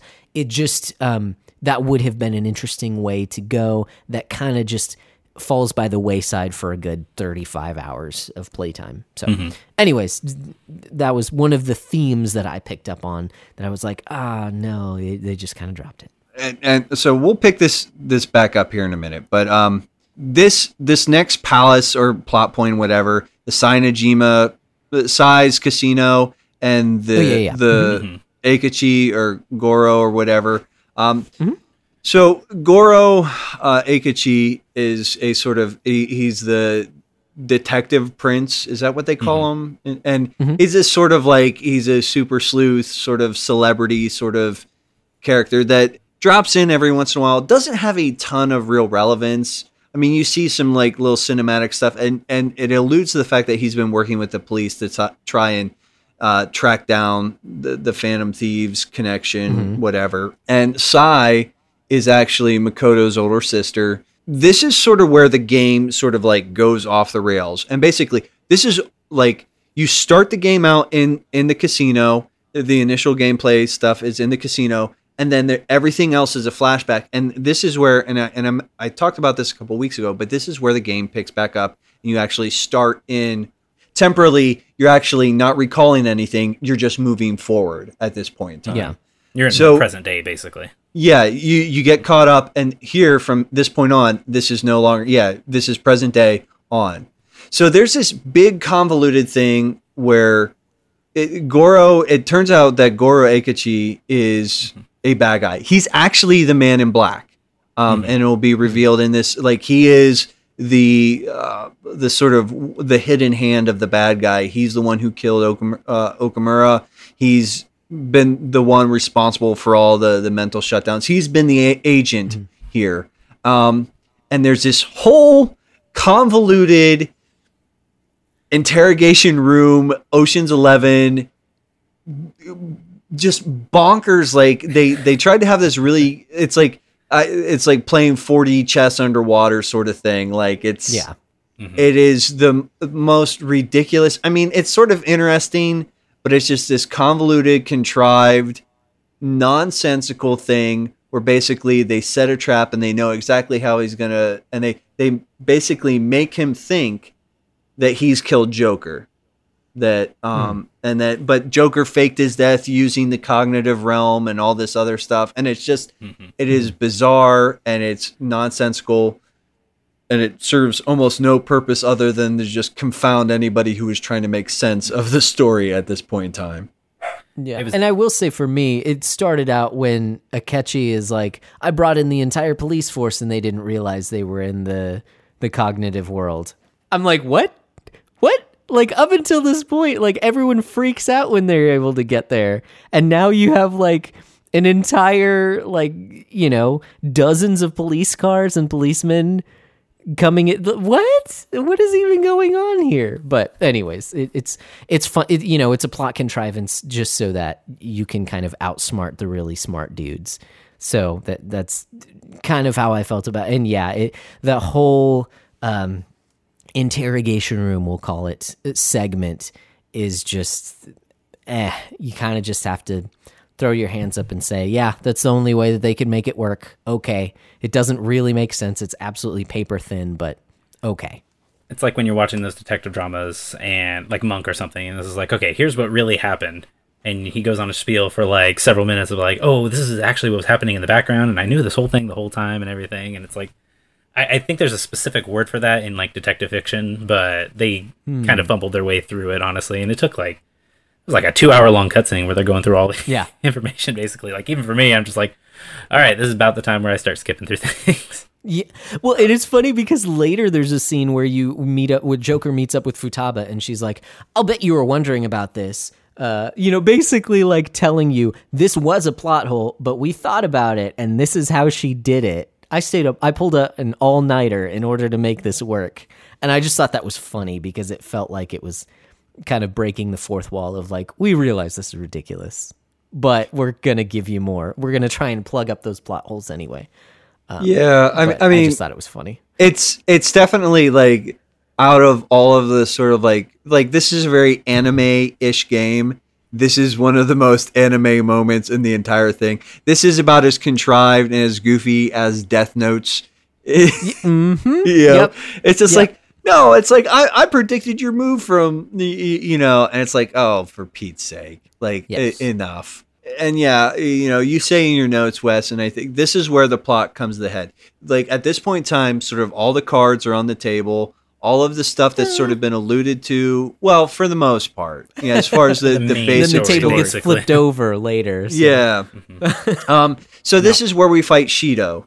He's the big bad. He's the one who framed Joker. He's the one who's been behind all of this. He's a political mogul, and he's the one who killed Futaba's mom. He's like the big bad. Turns out you, you get through his thing, and his little his dungeon's kind of neat because he's The, the the captain of the ship, and he's going to steer Japan into a new era of whatever. Make and Japan uh, great again. Yeah, he's yeah. going to make yeah. Japan great again. But you beat him, and turns out he's not really the big bad. The big bad is the Chalice, or the Demiurge, or whatever that goofy name is. And this is where the game sort of, this is the part that we really wanted to talk about. So basically you go through this, and uh, I, I can't say the actual name because it's just, it's too many consonants and vowels all jumbled up together. But it is basically the Gnostic Demiurge. Yaldabaoth. Yeah, it's it's uh, basically a being of order. And the whole game, he actually like kidnapped and subverted Igor. He's the one who imprisoned Joker. There's all sorts of stuff there. Mm-hmm. You fight him. And this is the, the most interesting sort of like bit of context and stuff in, in the game that I, I really wanted to talk about. When you fight him and you sort of get to the last moments, he is defeated by Joker sort of revealing his ultimate persona, which is Satana L, or Satan. Um, mm-hmm. and, and at one point in time it's like, what does the universe do when a you know a, a god of order goes rogue? It brings in a giant devil. And there's so the the thing that sort of struck me about this is that there are very and I'm going to say this, satanic in the sense that it applies to sort of the, the, the Satan worship today. Now, I'm not talking about actual demon worship. I'm talking about like the satanic follow your bliss sort of stuff, the, the non-mystical mm. Satanism. But basically what this game is, is, is sort of saying is that only you can only really be free by casting off order and giving in to, you know, aligning yourself with Satan in a way.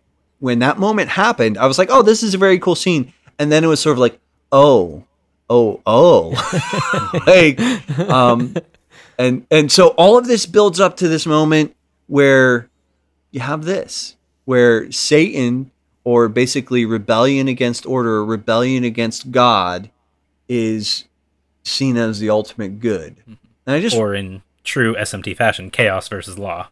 Yeah. Mm-hmm.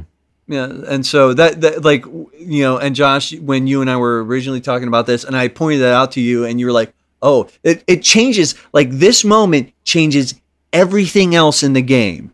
Like, right. This bookend makes everything else different. And, and I just want to, uh, you know, like, this is what we've, we really wanted to talk about. So, mm-hmm.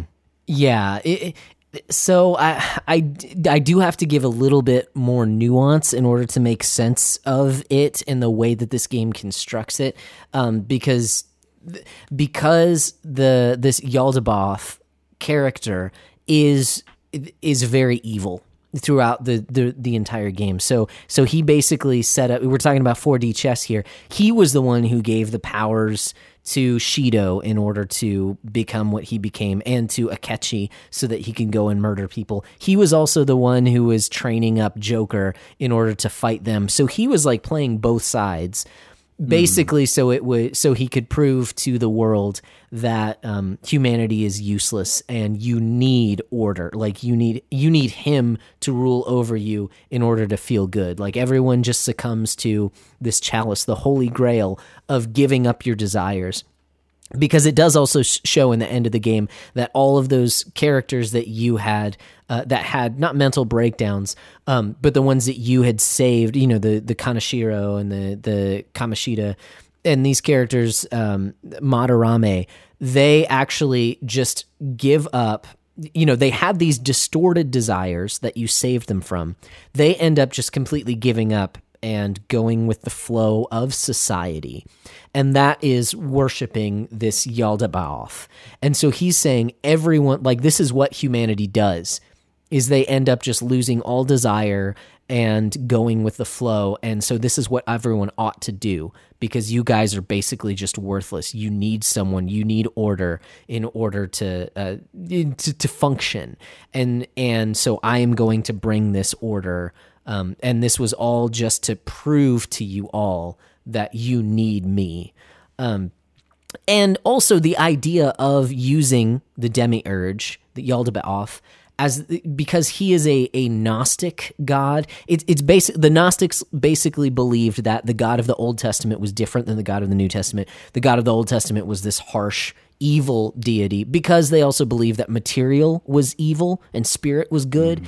And so this demiurge created everything, created material, and tried to make it good, um, which went against its nature. So so everything was inherently distorted.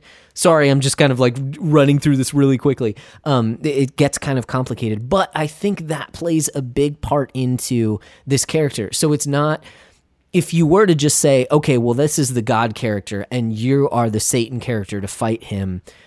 Like, yeah, I mean, you can have that perception, but I think they intentionally use this evil God character as the order, right? So it's it's like, um, what is it, lawful evil, you know, mm-hmm. as opposed to like a true depiction of God, which is not that at I, all. I think, and and I I agree with you, but here's mm-hmm. the interesting thing. In a way, we we can, as as believers, we can look at this and say, that's not a, a an honest depiction of who God is. That's mm-hmm.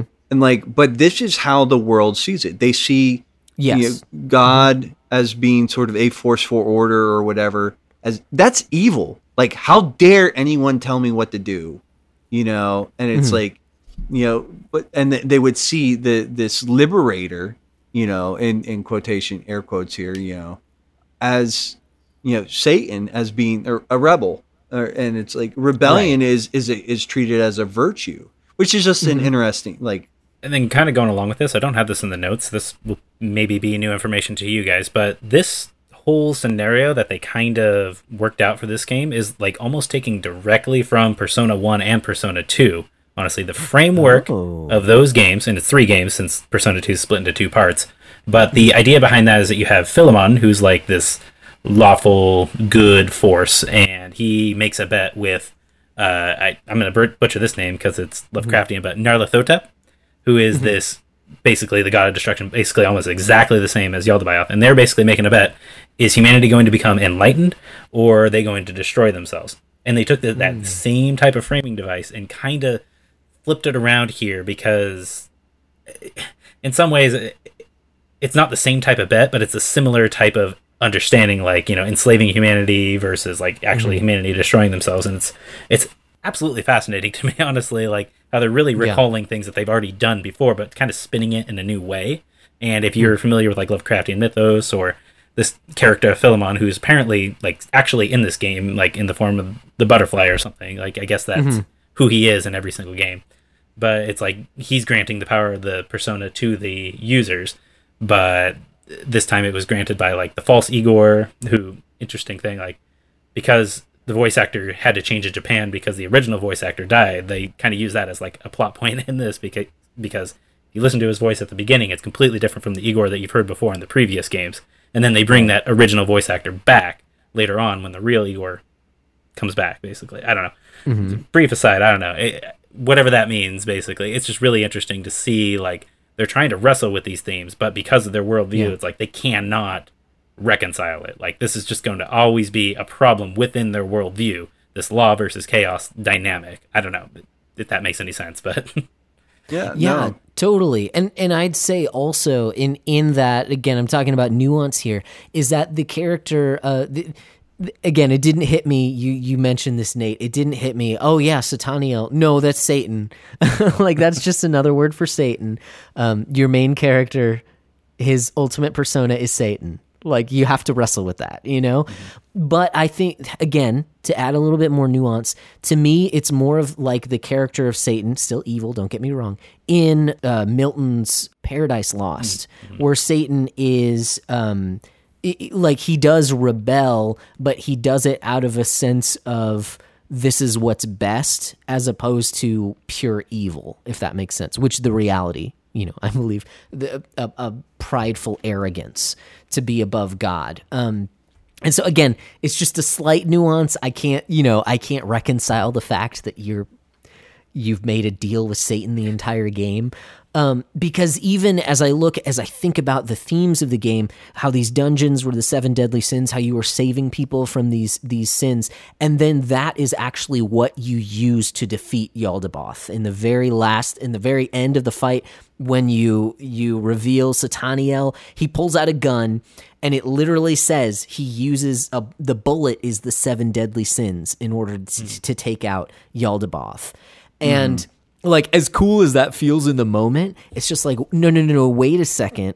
There's That's so much what wrong I was with this. Fighting. Right, right, exactly. Like, I, I get that you're trying to give a big middle finger to order, right, to law, to lawfulness, because it has been so oppressive throughout the game. But wait a second. Those seven deadly sins were what made it so oppressive. So, like, why are you incorporating that into your salvation story? Right. Um, and it, it, um, I, I did watch a YouTube video that kind of talked about how it framed the, the story in terms of extremes. Like, you have the extreme end of, of desire, of these distorted desires that come out through the palaces. Right. And then you have the, on the other end, the extreme apathy of absolutely no desire and just wanting to go with the status quo.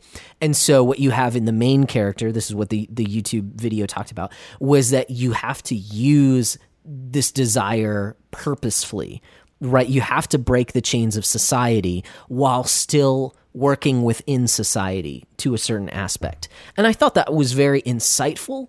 I just, I, I feel like it wasn't um, necessarily brought out very well. Like, it wasn't laid out in such a way, because it just feels... Sorry, I'm, I'm thinking of a word that I don't necessarily want to say on the air, but it just feels really cool to pull out this huge gun and shoot Yaldabaoth in the head, because he's been such an a-hole. Uh, you know, just bringing about the destruction of the world, and like, ha ha ha, I'm so much better than you, and this is what everyone wants, can't you see that? Like, it feels good to just be like, no, I'm going to believe that, like, we can do this.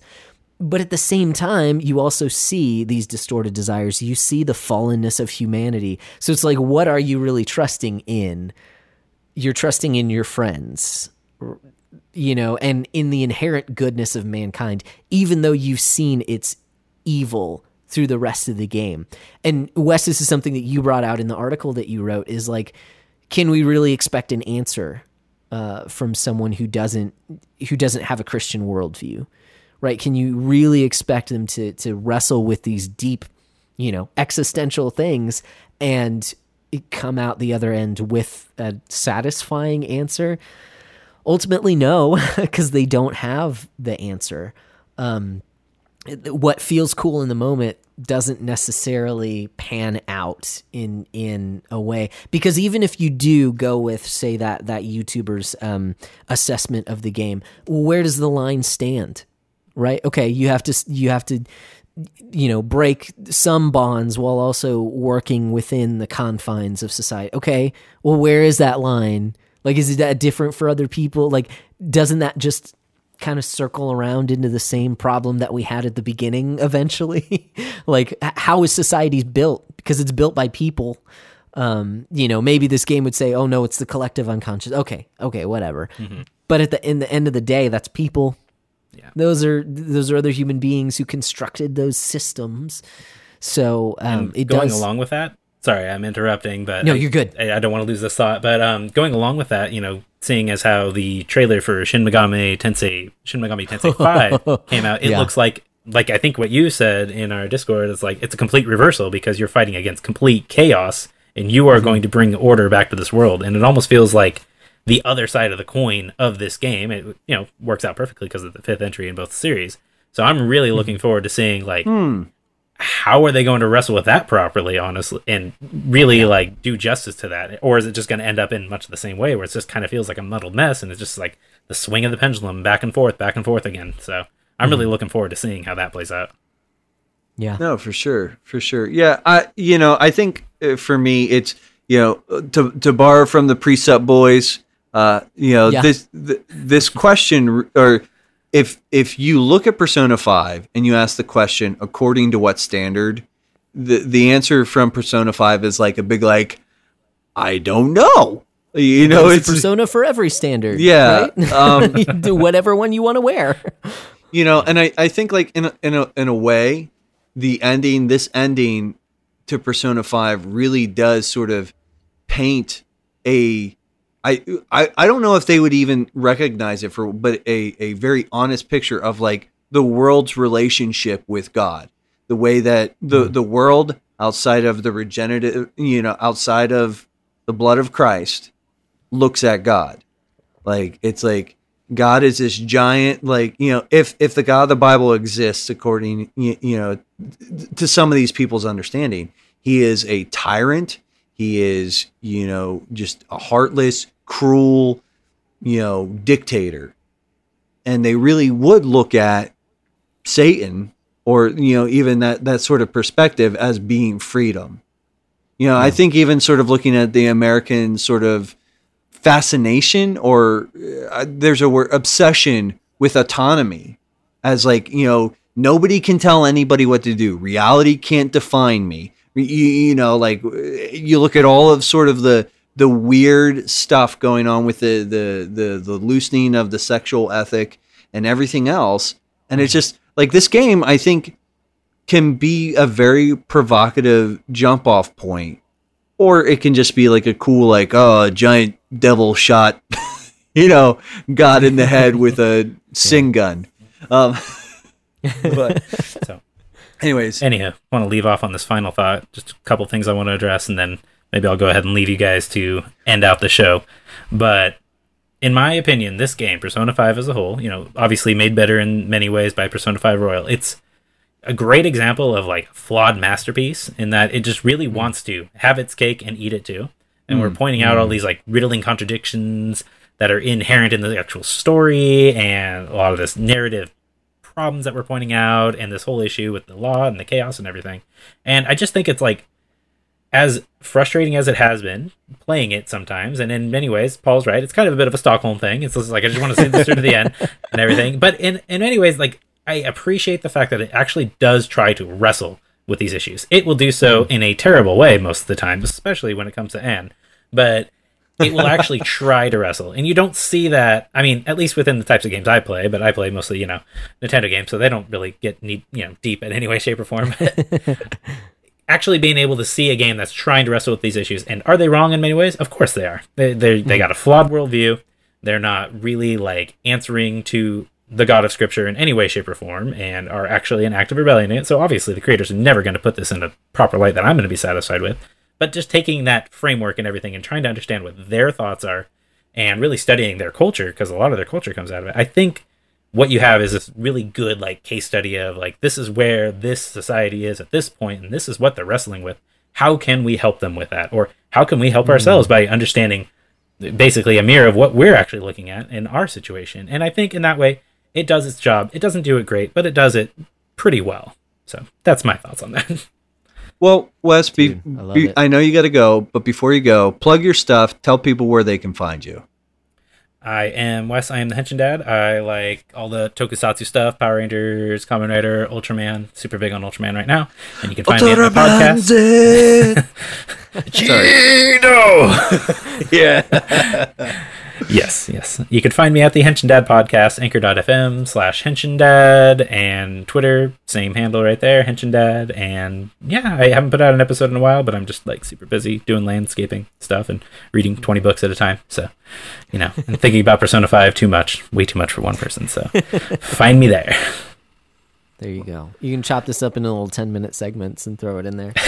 I'll have just episodes for the end of the year, basically. Yeah. Want to just say thanks for coming on, Wes. Uh, you know, we are very glad to be part of the Play Well Network with you and, yes. and our friends over at the, the Retro Station. So thank you for the invitation to come on and talk about this. And at this point, I kind of hope I never have to think about it again. Well, see, I was going to actually ask you to do a bite-sized about your problems with Anne's character, but oh well. Hmm. Do you really want to focus on that?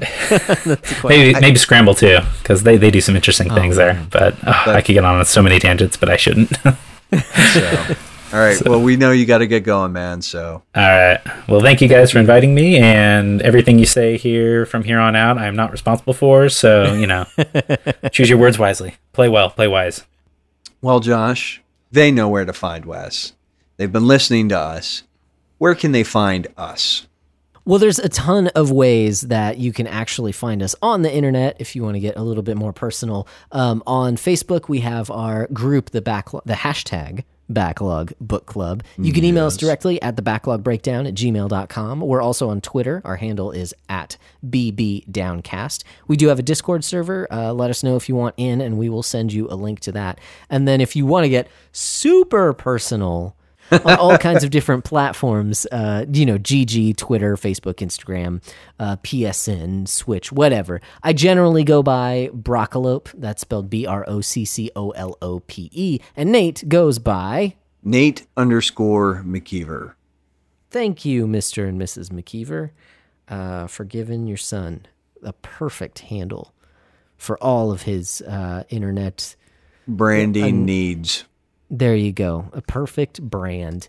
Um, and also, if you dig what we do here on the Backlog Breakdown, we'd love if you would rate and review this podcast. Um, hopefully you're subscribed if you if you dig it.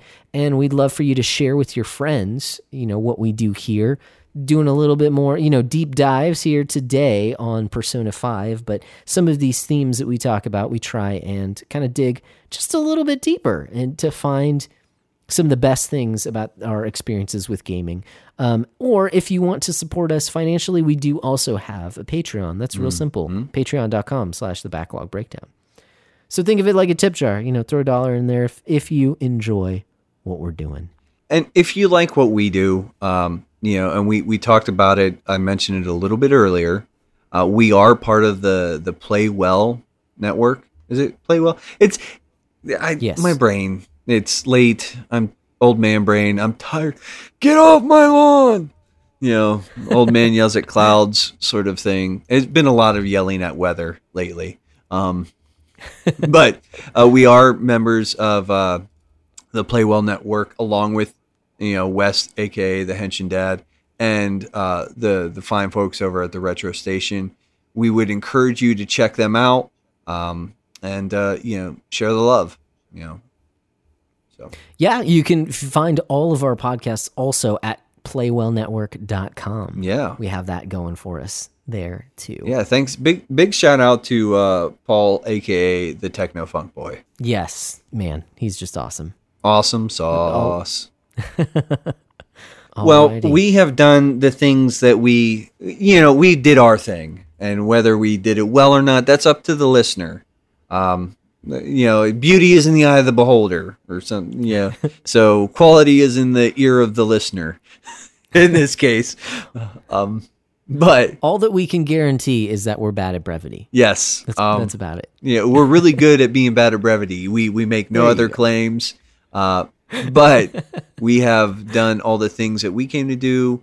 Um, or at least, you know, whatever we made it, we made a valiant attempt. So Josh, what should they do? Guys, you keep beating down your backlogs, and we'll keep breaking down the benefits. And the final word goes again to Wesley. In the Discord, he types, or posts, whatever. Yeah. Sometimes Amara is just Amara. Gross. Blech. Worst enemy design ever.